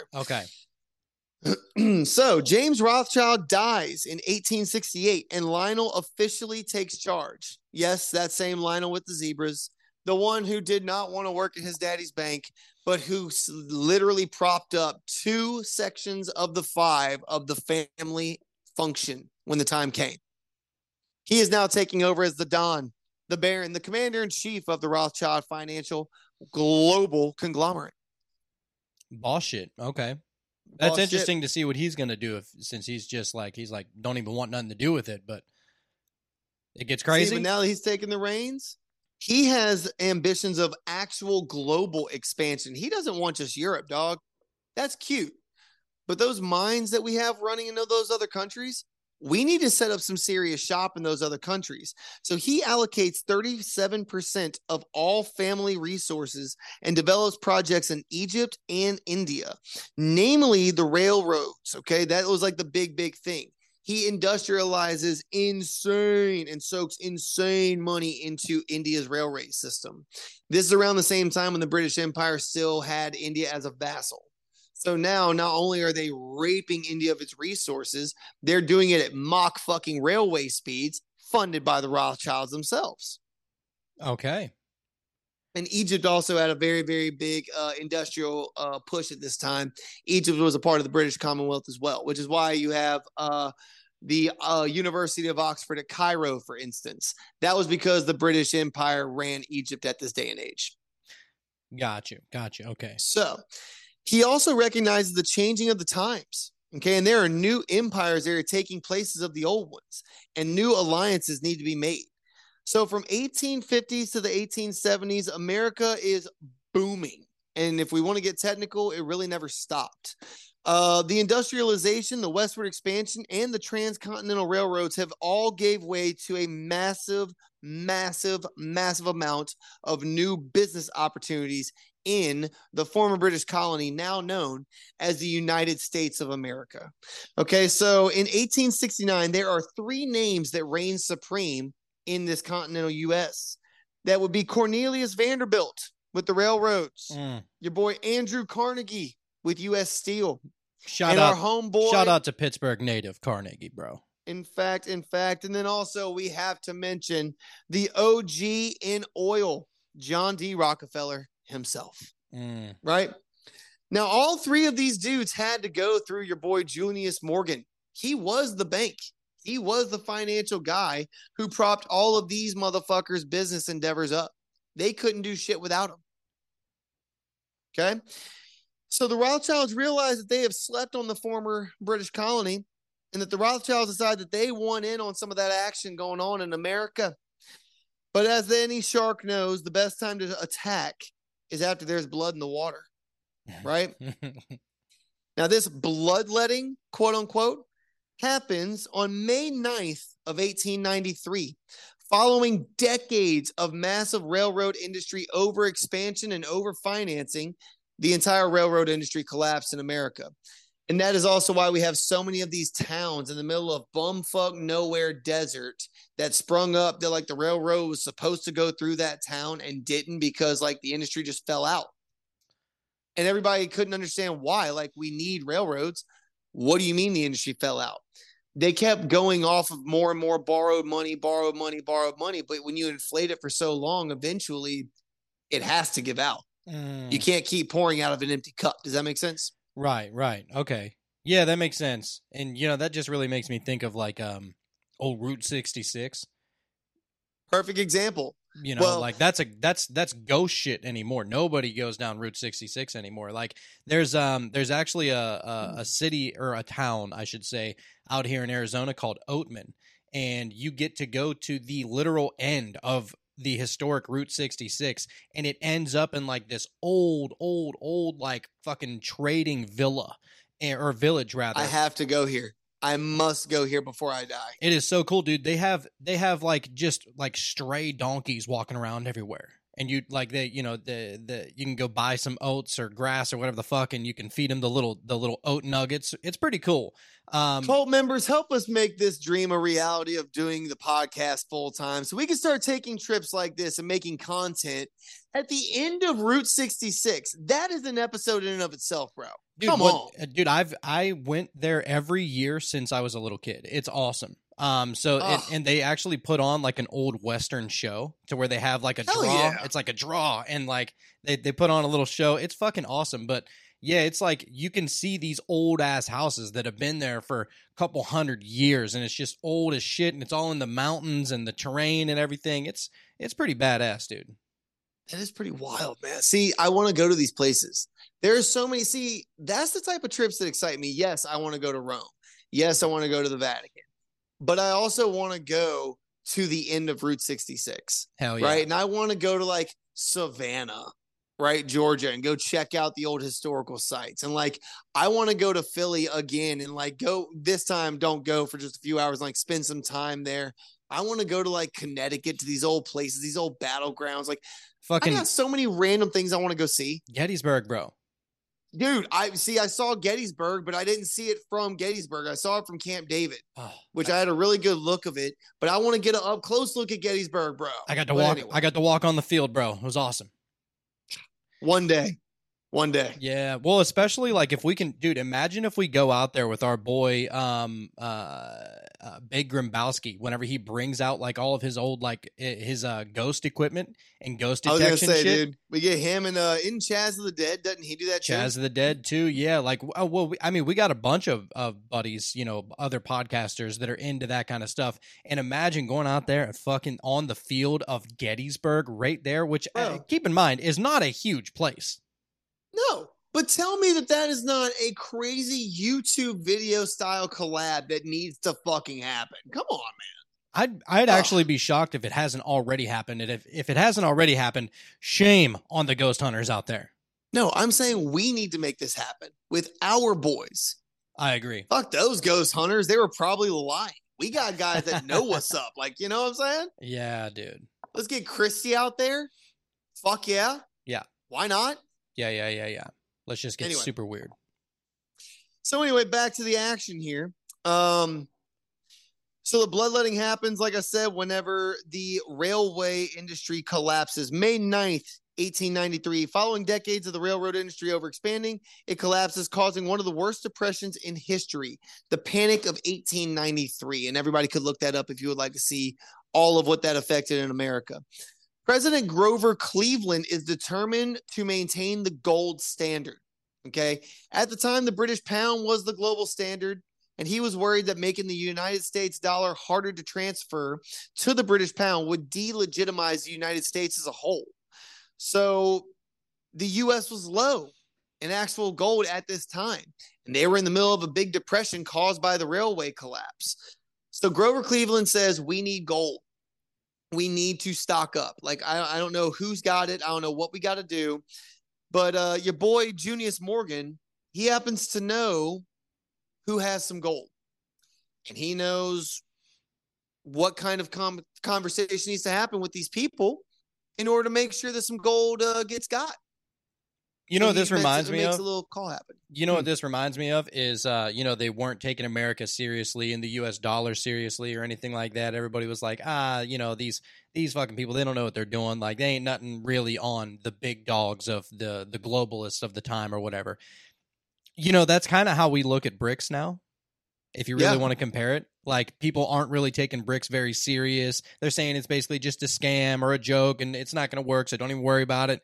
But I don't know. It could be, you know, resembling, you know, old school America here. I'm saying that BRICS it could work if it would have been done differently. Like the system being backed by gold, bankrolling the systems that they're trying to run. Like I understand it. I am saying that it was started by countries that were already kind of doomed to fail. Like if America would have decided to start a BRICS or even not even America, let's say, I don't know, let's say Germany or a first world Western power decided to start a new financial system that was gold backed, we'd be having a different conversation. It's the fact that the countries that started it were already like almost to the verge of bankrupt with the exception of like three of them. And it's just the moves that they're making, they're trying to be the Rothschilds, but I have a feeling they're going to end up just, you know, really, really broke. And I think that's because the Rothschilds have stacked the deck so heavily in their favor that nobody can make their way anymore. Or at least that's what we have been led to believe. Well, I mean, the theory is that the Rothschilds own 90% of all money in the world, that they have accumulated over the number that I saw is that they've accumulated over $550 trillion. Oh, no, dude. 700 trillion was the one for just Jacob Rothschild himself today. 700 trillion? Yeah. Holy fudge balls. Oh, no. When I'm telling you God tier status wealth, it is a insane number for a normal human to even grasp. Bro, you could buy an NFL team for under $2 billion, and this dude has $700 trillion. Oh, no, that's just, yeah, you want to talk about what his bank has or what his nephews have or what his great-grandchildren will have? Dude, that's what I'm saying. Like, the BRICS system is a good idea. I don't think the Rothschilds are shaking in their wee little boots about it. You feel me? Yeah. I could be wrong. And that might be the reason why the wars are happening is because the Rothschilds are scared because they see it as a threat. But hey, you know, we'll get into that in a little bit. We'll get into that when we start talking about the modern day. All right. So President Grover Cleveland is determined to make this happen. He goes to Morgan and says, hey, we need gold. You're the guy. You're my guy. So I need you to be my guy right now and make the yellow shiny shit happen. And Morgan's like, look, I understand what I need to do and I know who I need to call. But you also understand this means we're going to have to give a little bit to get a little bit. And he knew which family had a lot of gold. So for the last 3 decades, the Rothschilds have been strategically buying gold and silver mines all over the world as a way to control the market prices. Controlling the supply and demand on bullion is the epitome of controlling the market. Say what you want. That is it. You've cut out every bit of the middleman. You have made yourself the guy. So your boy Morgan raises $65 million by issuing government bonds and uses that money to enter negotiations with the Rothschild family. He used bond money to even get the attention of the Rothschilds. Your boy is a fucking savage. Mafioso, bro, at its core. That's it. That is it. This is what I wish the mafia thinks they want to become these people, right? They emulate these people. Yeah, they probably got that idea from them, dude. I would think so. But anyway, so he purchases 3.5 million ounces of gold for the government. Now, this merger made the gold bond one of the most lucrative investments on earth, and they sell out in 30 minutes once offered to the United States public. Wow. So you want to talk about return on investments. 30 minutes, you made your money back, and you got the attention you need to get, and America's got the gold it needs. It's a win, win, win, win in 30 minutes. Yeah, that's power. Yeah, Taylor Swift ain't got shit on them, dude. Selling out tickets that quick. That is actual buying power. Right, exactly. This is before the internet, dude. This is before, like, they were doing this via mail. 30 minutes, they were sold out. Now, that is buying power. I don't care what you say, right? Oh, yeah. So as a stipulation of all of this merging and the gold and the this and the this, the Rothschild said, yo, we'll sell you our gold, no doubt. But we will be setting up outposts in America in whatever strategic locations we see fit. And we will be absolutely conducting business from this point forward. And you're going to stay the fuck out of our way. The deal was struck. And nowhere did the Rothschilds set up as heavily as they did in the financial capital of the young nation, New York City. So by the end of the 1800s and the beginning of the 1900s, Europe was gearing up for another massive war, right? Countries are drawing lines. Military industrial complexes were going off the charts, okay? The head of the London Rothschilds, a man called Natty Rothschild at this time, he was Nathan Rothschild, but he was named after his grandfather, so they called him Natty Rothschild, head of the British outpost. He advocates the British government to expand all of their naval strength. That was a big quote that he did. It was like, look, Britain needs a navy. Like, yeah, do you see what's going on in Europe right now? Britain needs a navy. You need ships. You know what you need? You need ships. You need steel. You need docks. You need workers. Hey, listen, let me bankroll that endeavor for you. I'm telling you, man, you need ships. This happened across Europe.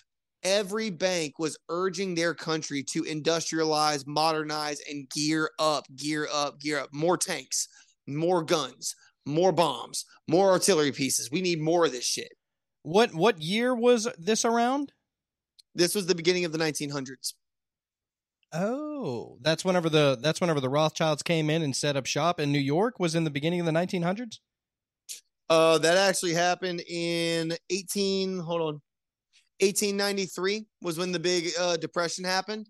And when I tell you that, like, that deal that Morgan made, that was critical. The United States was days away from not having any more gold in their reserves. Wow. Like, they were literal days away from the United States having to declare bankruptcy because our dollar was still gold backed. So the Rothschilds knew that. So when JP Morgan made that money happen, approached the Rothschilds and said, "Hey, listen, I'm here to buy your gold." And they said, "Yeah, we'll sell you the gold, but we're setting up shop." It's not like he had any kind of leverage to say yes or no to this. He needed this gold because they were days away from the entire country collapsing. But he made it happen. Gotcha. That was the blood in the water, dog. The shark smelled the blood in the water, and they said, "All right, I'll take my bite out of that pie real quick." Yeah, I was thinking that it was around the time that the New York Stock Exchange was created, but that was in the early 1800s. But it really, really the late 1700s was whenever it really first started, was with 24 brokers signing this Buttonwood Agreement, which set the floor with the commission rate charged to clients and bound the signers to give preference to the other signers in security sales. So basically, that was the beginning of the New York Stock Exchange, but it really didn't become what we know it to be today until the late 1800s. So the stock exchange is going to play in here when we get to the 1980s, but right now we're sticking pre-World War One, right? So yeah, the stock exchange was definitely happening, but when they set up shop in New York, they weren't worried about the stocks. They're worried about industry. They want military industrial complex. They want steel. They want railways. They just bailed out America. So they came in to bail out all of the assets that were about to be liquidated. So now the Rothschilds are running America's railways and our oil and our banks and our gold, everything. They run this shit, dude. Or at least they have their fingers in it. How about that? They may not run it.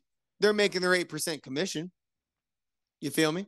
I mean, that's still power. You're making 8% commission off of every single sale. The money is the power. Because at that point, we're talking about 700 trillion. Like, yo, that is a God tier amount of money. It's a superpower. Mm. There is no such thing as impossible when you have that type of money. Oh, yeah, dude. Very Tony Montana-like, bro. Oh, yes. Oh, Tony Montana was trying to get to this level, my boy. But anyway, so everybody's gearing up for war across Europe. Everybody's gearing up. Well, now they've got all these big guns and big tanks. They need to use it. Europe needs a war. June 28th, 1914, Archduke Ferdinand is assassinated and the world is plunged into World War One. With an estimated 10 million soldiers dead and another 7 million civilians dead, the world and the Rothschilds had never really experienced a massive economic shift to this scale before. Up until now, war has made money. And war has, yes, there's going to be death. There's going to be some destruction, but it was never done to this scale. Millions just died in a very short amount of time. That shifted economic scales. That shifted industrial scales, right? These people that used to be in the factories making goods, the workers aren't here anymore. So it really did show them that, all right, if we're going to make war profitable, we have to start thinking long-term war profiteering. No longer just worried about the reparations like we used to do in the old school, right? The kings and the queens are dead now. World War One was pretty much the end of the monarchy age in Europe.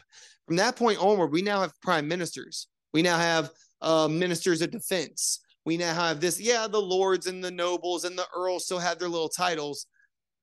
You're not getting could be a general in the British Royal Navy just because you're the Earl of Sussex anymore.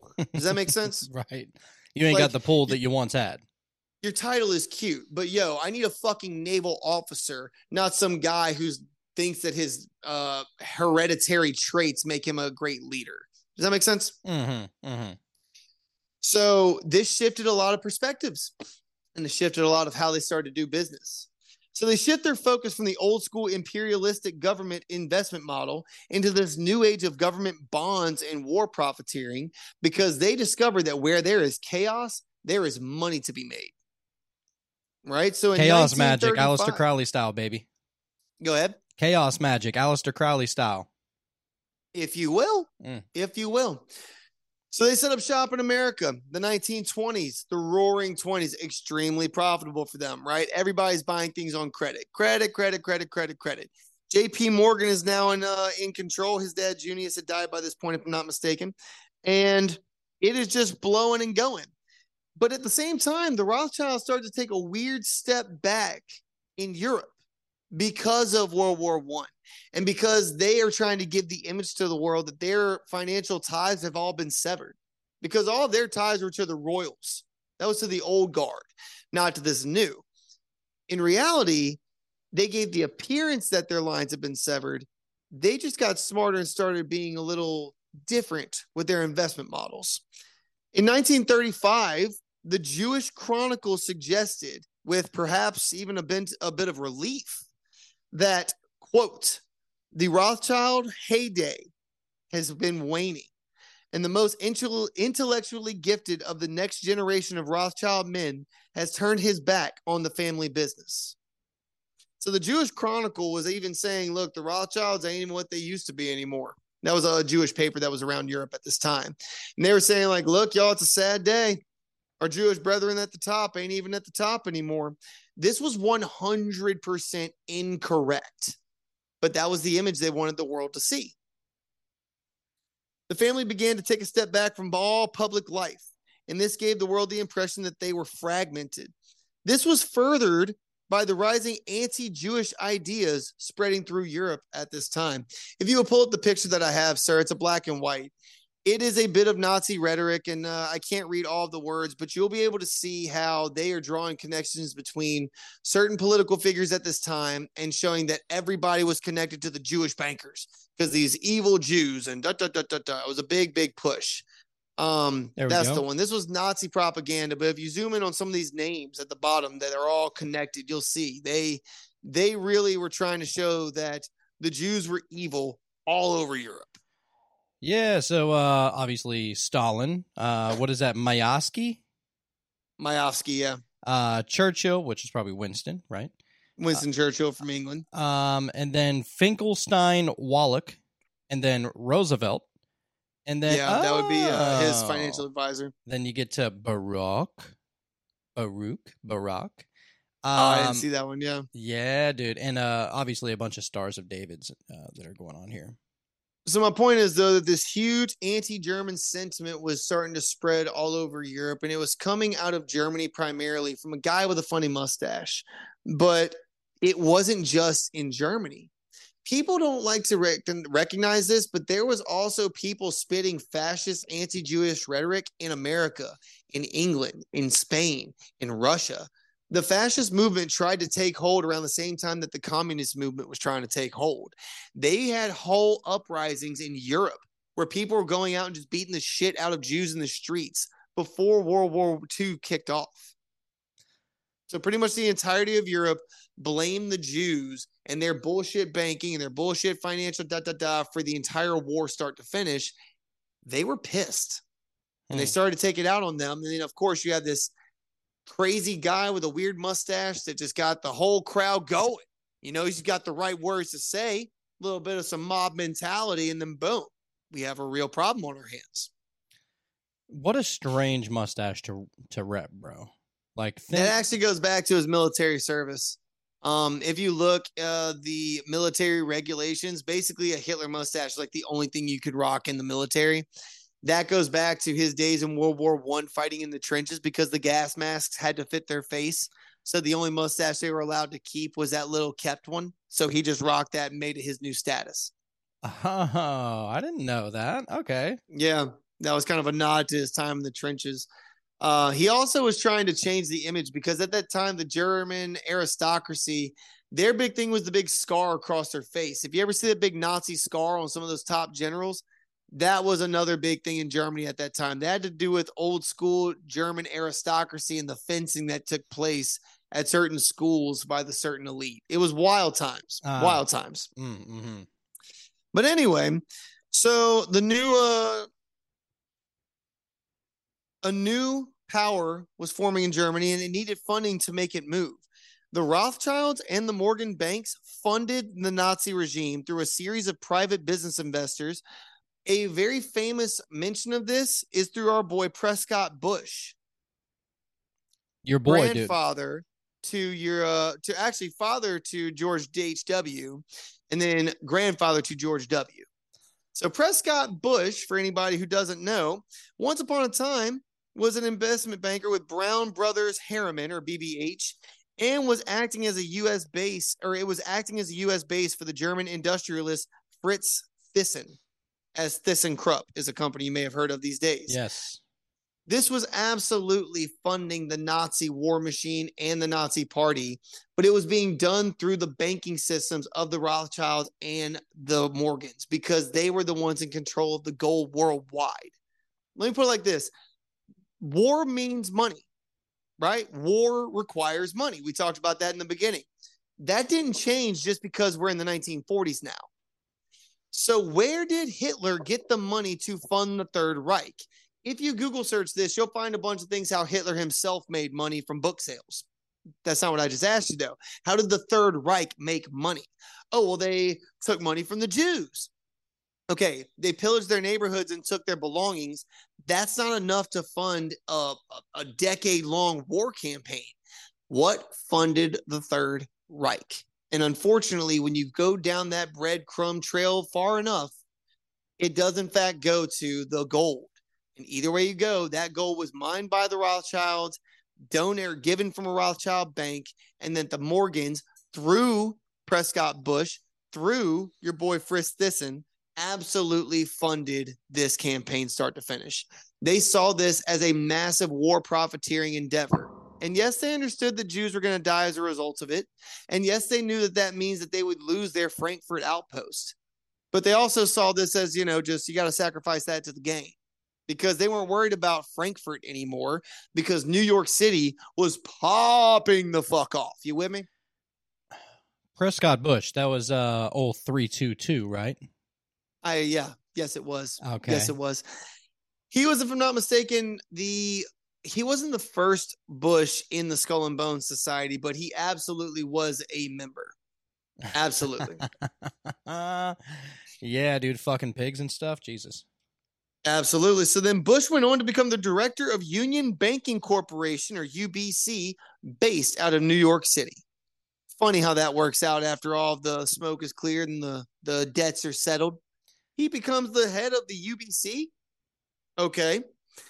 He also did that later on, and he went into political realms, but he wouldn't have gone anywhere near politics if it wasn't for his time dealing with banking, dealing with Morgan, dealing with Rothschild.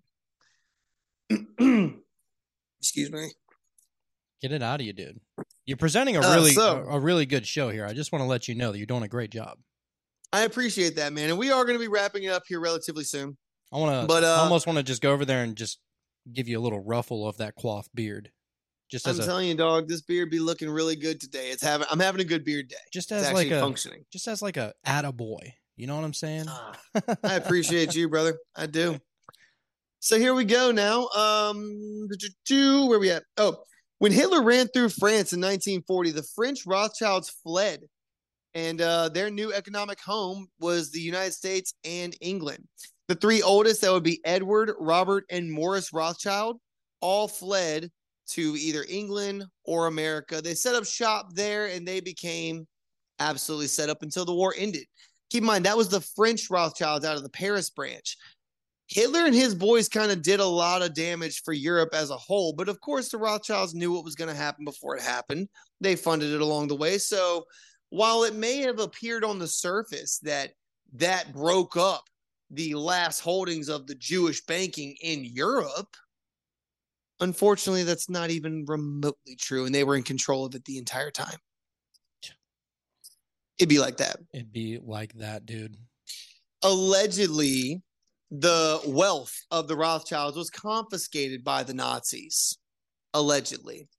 Hate to tell y'all, the gold was only being mined by one person. So when you see this Nazi gold, the gold came from the Rothschilds. It was Jewish gold, one way or another. After the war, and with the funding of the UN, consolidating resources and power were made even easier for the Rothschilds, and now they were completely set up to run the United States and the UK straight on into the Cold War. N.M. Rothschild in London sets out to go into a new direction. And as a company, you know, they see that they need to start diversifying and staying ahead of the edge. They need to start getting into new forms of banking, okay? New forms of things. Bonds and stocks and free trade markets are wildly successful. We're getting into the 1980s here. But before that happened, the 1970s, a media mogul seeked N.M. Rothschild and Sons assistance out of their London branch. His name was Robert Maxwell. Yeah. And if you would, sir, go ahead and play that video that I had sent you. Of course, my good sir.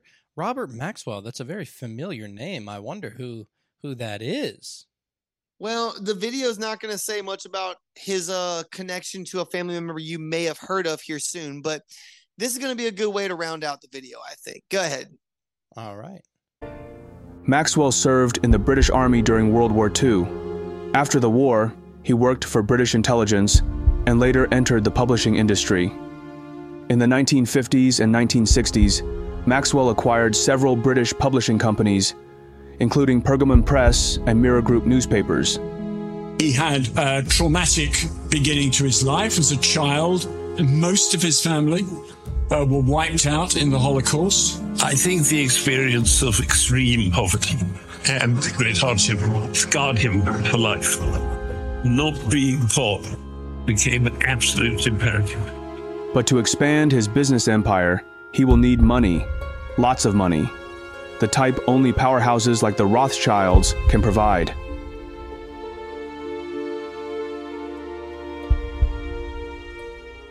In the 1980s, Maxwell's investments look like they're doing well, but trouble is brewing inside N.M. Rothschild. Lord Victor Rothschild and his son Jacob are on one side, fighting with their cousin, Sir Evelyn de Rothschild. Around this time, the banking world was changing a lot. Bigger banks were acquiring smaller ones, making them mega banks, and new ways of making money, like derivatives and options, came up in the 1980s. These new tools help banks make more money and also help them manage risk better. Jacob Rothschild believes the bank must adapt to modern corporate strategies and pursue aggressive expansion. Sir Evelyn, who leads N.M. Rothschild and Sons, asserts that modernizing the ownership structure risks the family's absolute control. He insists the Rothschilds' bank must always be wholly owned by the Rothschilds, even if it demands short-term sacrifices. It says, Lord Victor Rothschild steps in to mediate between Jacob and Evelyn, resulting in both Jacob and himself being forced out. But family drama soon become their least concern. A massive scandal erupts, threatening the Rothschilds' reputation. The millionaire newspaper publisher Robert Maxwell is dead. He disappeared overboard from his private yacht early this morning while cruising off the Canary Islands. In the early 1990s, revelations surface that Maxwell misappropriated hundreds of millions from his employees' pension funds to sustain his enterprises and luxurious life. I feel that, and I've grappled with this a lot, I feel that possibly the line between suicide and an accident is less clear-cut than we tend to assume. Maxwell's mysterious death in 1991, after vanishing from his yacht near the Canary Islands, spurs investigations into his financial misdeeds. While the Rothschilds' involvement in Maxwell's demise remains unclear, the event blemishes their reputation. But for Sir Evelyn de Rothschild, the scandal reaffirms his beliefs about the bank's need for discretion and privacy.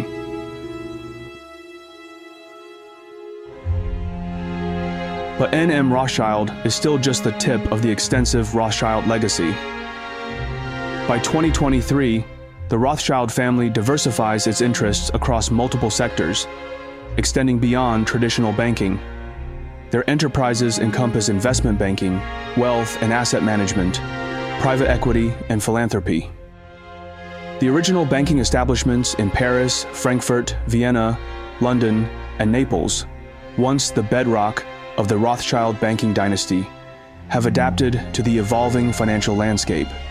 While banking is still central, the family's influence now permeates a wider range of financial services. Throughout history, the Rothschild family was often not hesitant about making more money. But when it comes to maintaining family legacy, they were able to let go of those opportunities. This kind of long-term view is both respected and scary. Bro. Shout out to Phineas YouTube video. It was an excellent source to help me make this script. They're on their shit, dude, with that. Yeah, man. That was an excellent documentary. Mm.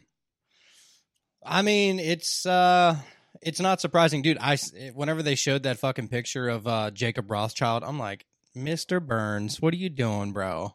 That was actually the inspiration for Mr. Burns. Oh, there's no denying it. To look like Jacob Rothschild. Yeah, there's no denying that. That's identical cartoon, bro. Now, with your boy, Mr. Robert Maxwell, he had a daughter who decided that she needed to get involved with certain nefarious figures, specifically for the principle of being able to blackmail them if and when they ever decided to not cooperate with certain factions. She got involved with a man. Island involved? There was in fact, but they didn't start there. They started in New York City, and then they moved to Florida, and then they moved to an island.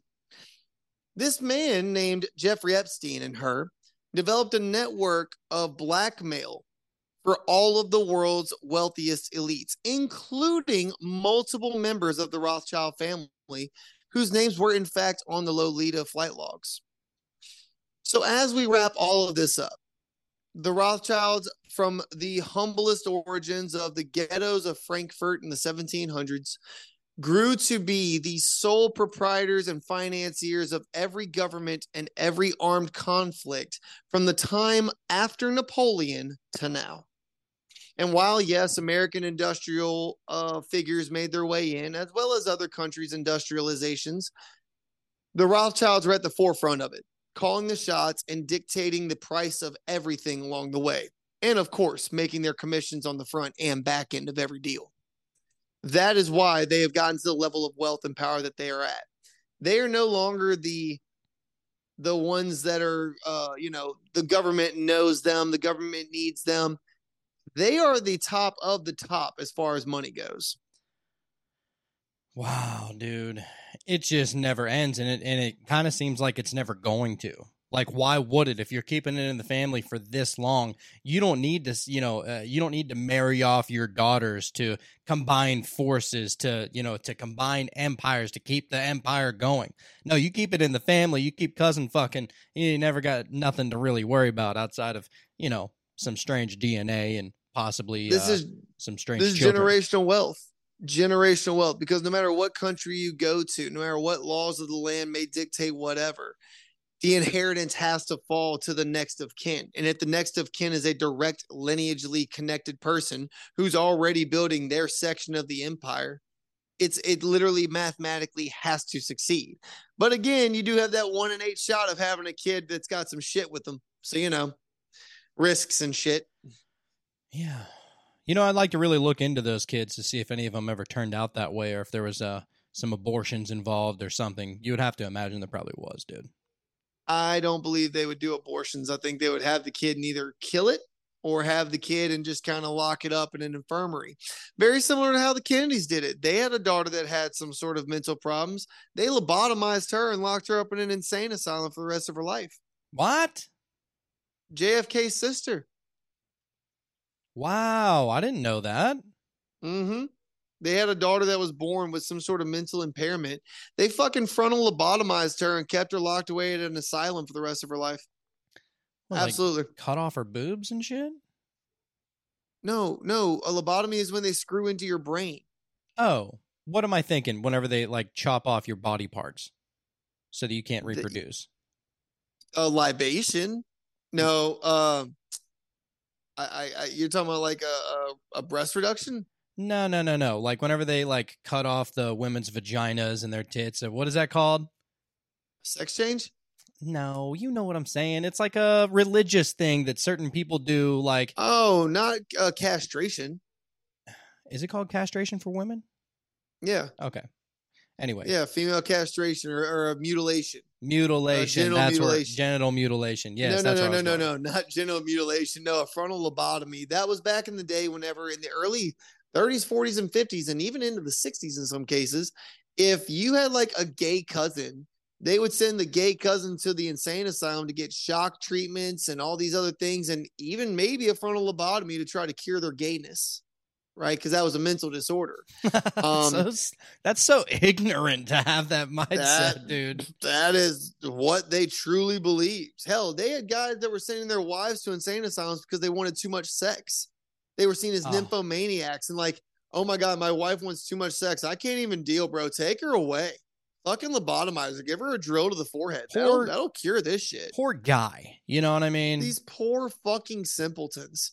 I mean, God forbid your wife actually enjoys certain things that you like. God forbid she's just a squirrel trying to catch her nut too, dog. Hey, but whatever. Hey, you know. Anyway, so yes, the Rothschilds, whenever they did have kids that were born deformed or whatever, I feel like they'd be one of those family secrets that kind of gets pushed under the rug, and we don't talk about them at Christmas get-togethers. You know what I mean? Yeah. Okay. Yeah. Well, I mean, hey, so dude, anyway, that's pretty wild shit, and you really see it, especially going on in today. You know, even like in Ukraine, I'm sure, and in Israel, I'm sure, and like it's all happening, and they're funding both sides because why wouldn't you? Oh, don't think that the Rothschilds do not have their outpost set up in Jerusalem, bro. They are Jews. Don't get it twisted where the money came from for the Jews to buy that land and set up shop. Mm-hmm. Or how about where the money came from to give them all the military hardware to defend themselves in the Six-Day War? Wild shit, dude. I mean, look, you presented some great shit today, and I am... You know, I miss you, Jacob. I wish that I was there in studio with you. Brother. It's always a much better vibe when we're together in the studio. But hey, dude, you got to keep it going. The party doesn't stop, even if it has to be over the internet. And hopefully our cult members understand that, you know, we're putting out 5 shows a week. Sometimes you got to take a little breather. But you know what? There ain't no breather happening over here. I play while I work. That's how this this goes. That's right. We love what we do. It's not work. You know what I mean? Oh, we absolutely love this. Even on my honeymoon, I'm uploading episodes. That's what's going on. Fucking right, man. You know, that's just in it to win it right there, baby. Yes, indeed. But anyway, Jacob, what do you think? I mean, you know, a lot of people do believe that this is like they like to take it to the Jew world order. Okay. I don't like to go that route with it.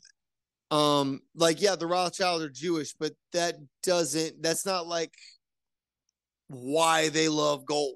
They love gold because that's good business.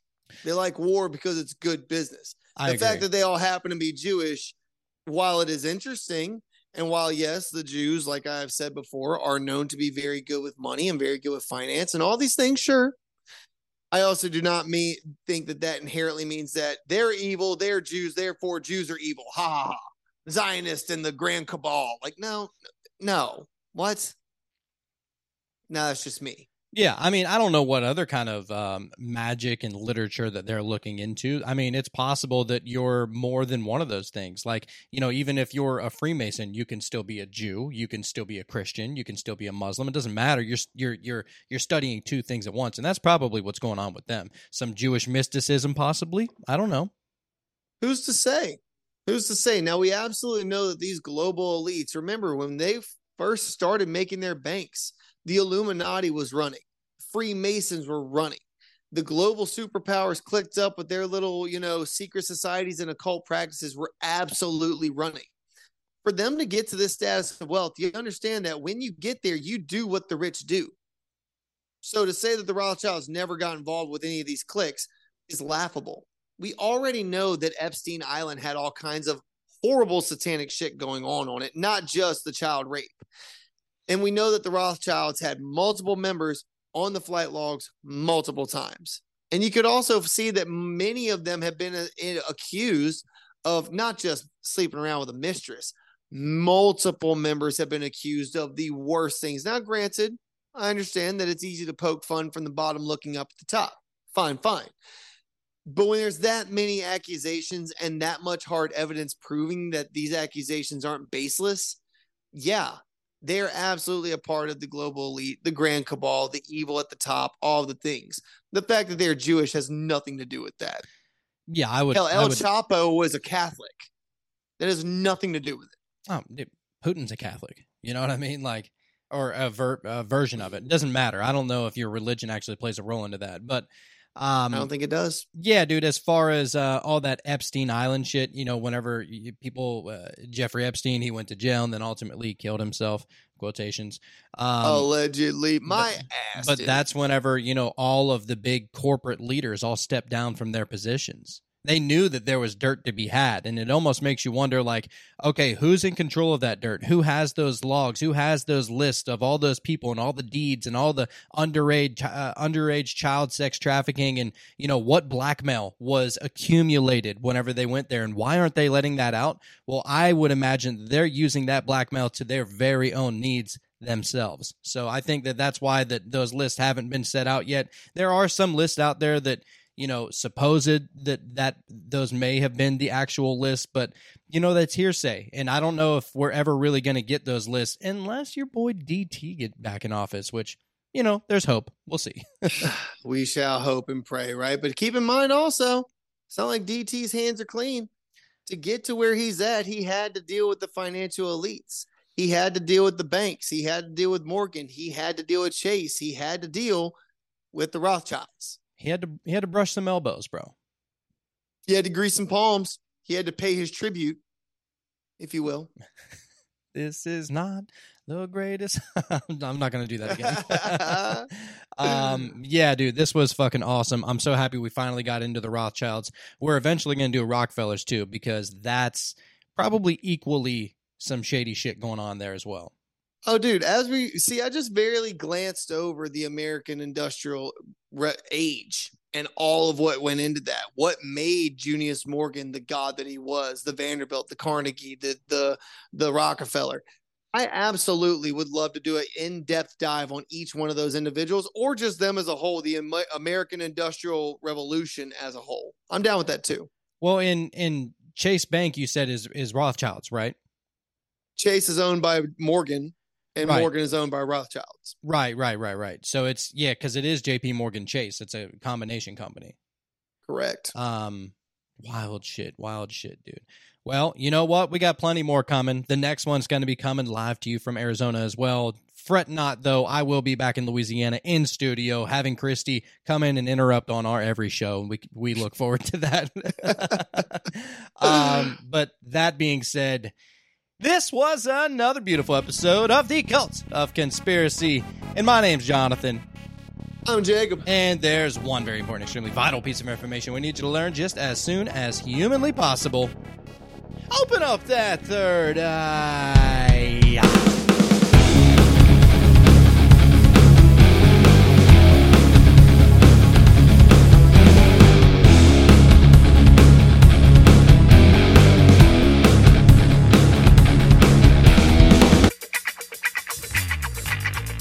Hey, cult members, Jacob here. Just wanted to ask, who wants better sex? The best way to get started is to go to adamandeve.com right now. Adam and Eve is offering 50% off just about any item, but that's not all. When you get one item, they will also send 3 bonus sexy items and 6 free movies. They offer discreet shipping as your privacy is a priority, plus free shipping on your entire order. Doesn't matter how much you spend or what you buy. All will be packaged and sent discreetly for free. That's 50% off one item and 10 free gifts to boot. Bring more pleasure and satisfaction into your bedroom. Just go to adamandeve.com and select any one item. It could be an adventurous new toy or anything you desire. Just enter the offer code CULT at checkout, and you'll get 50% off almost any item, plus 10 free gifts, 3 bonus items, 6 free movies, and free shipping. Use the offer code CULT, that's C-U-L-T, at adamandeve.com. Now, this is an exclusive offer specific to this podcast, so be sure to use this code to get you not just the discount and the free goodies, but also the 100% free shipping with the code CULT.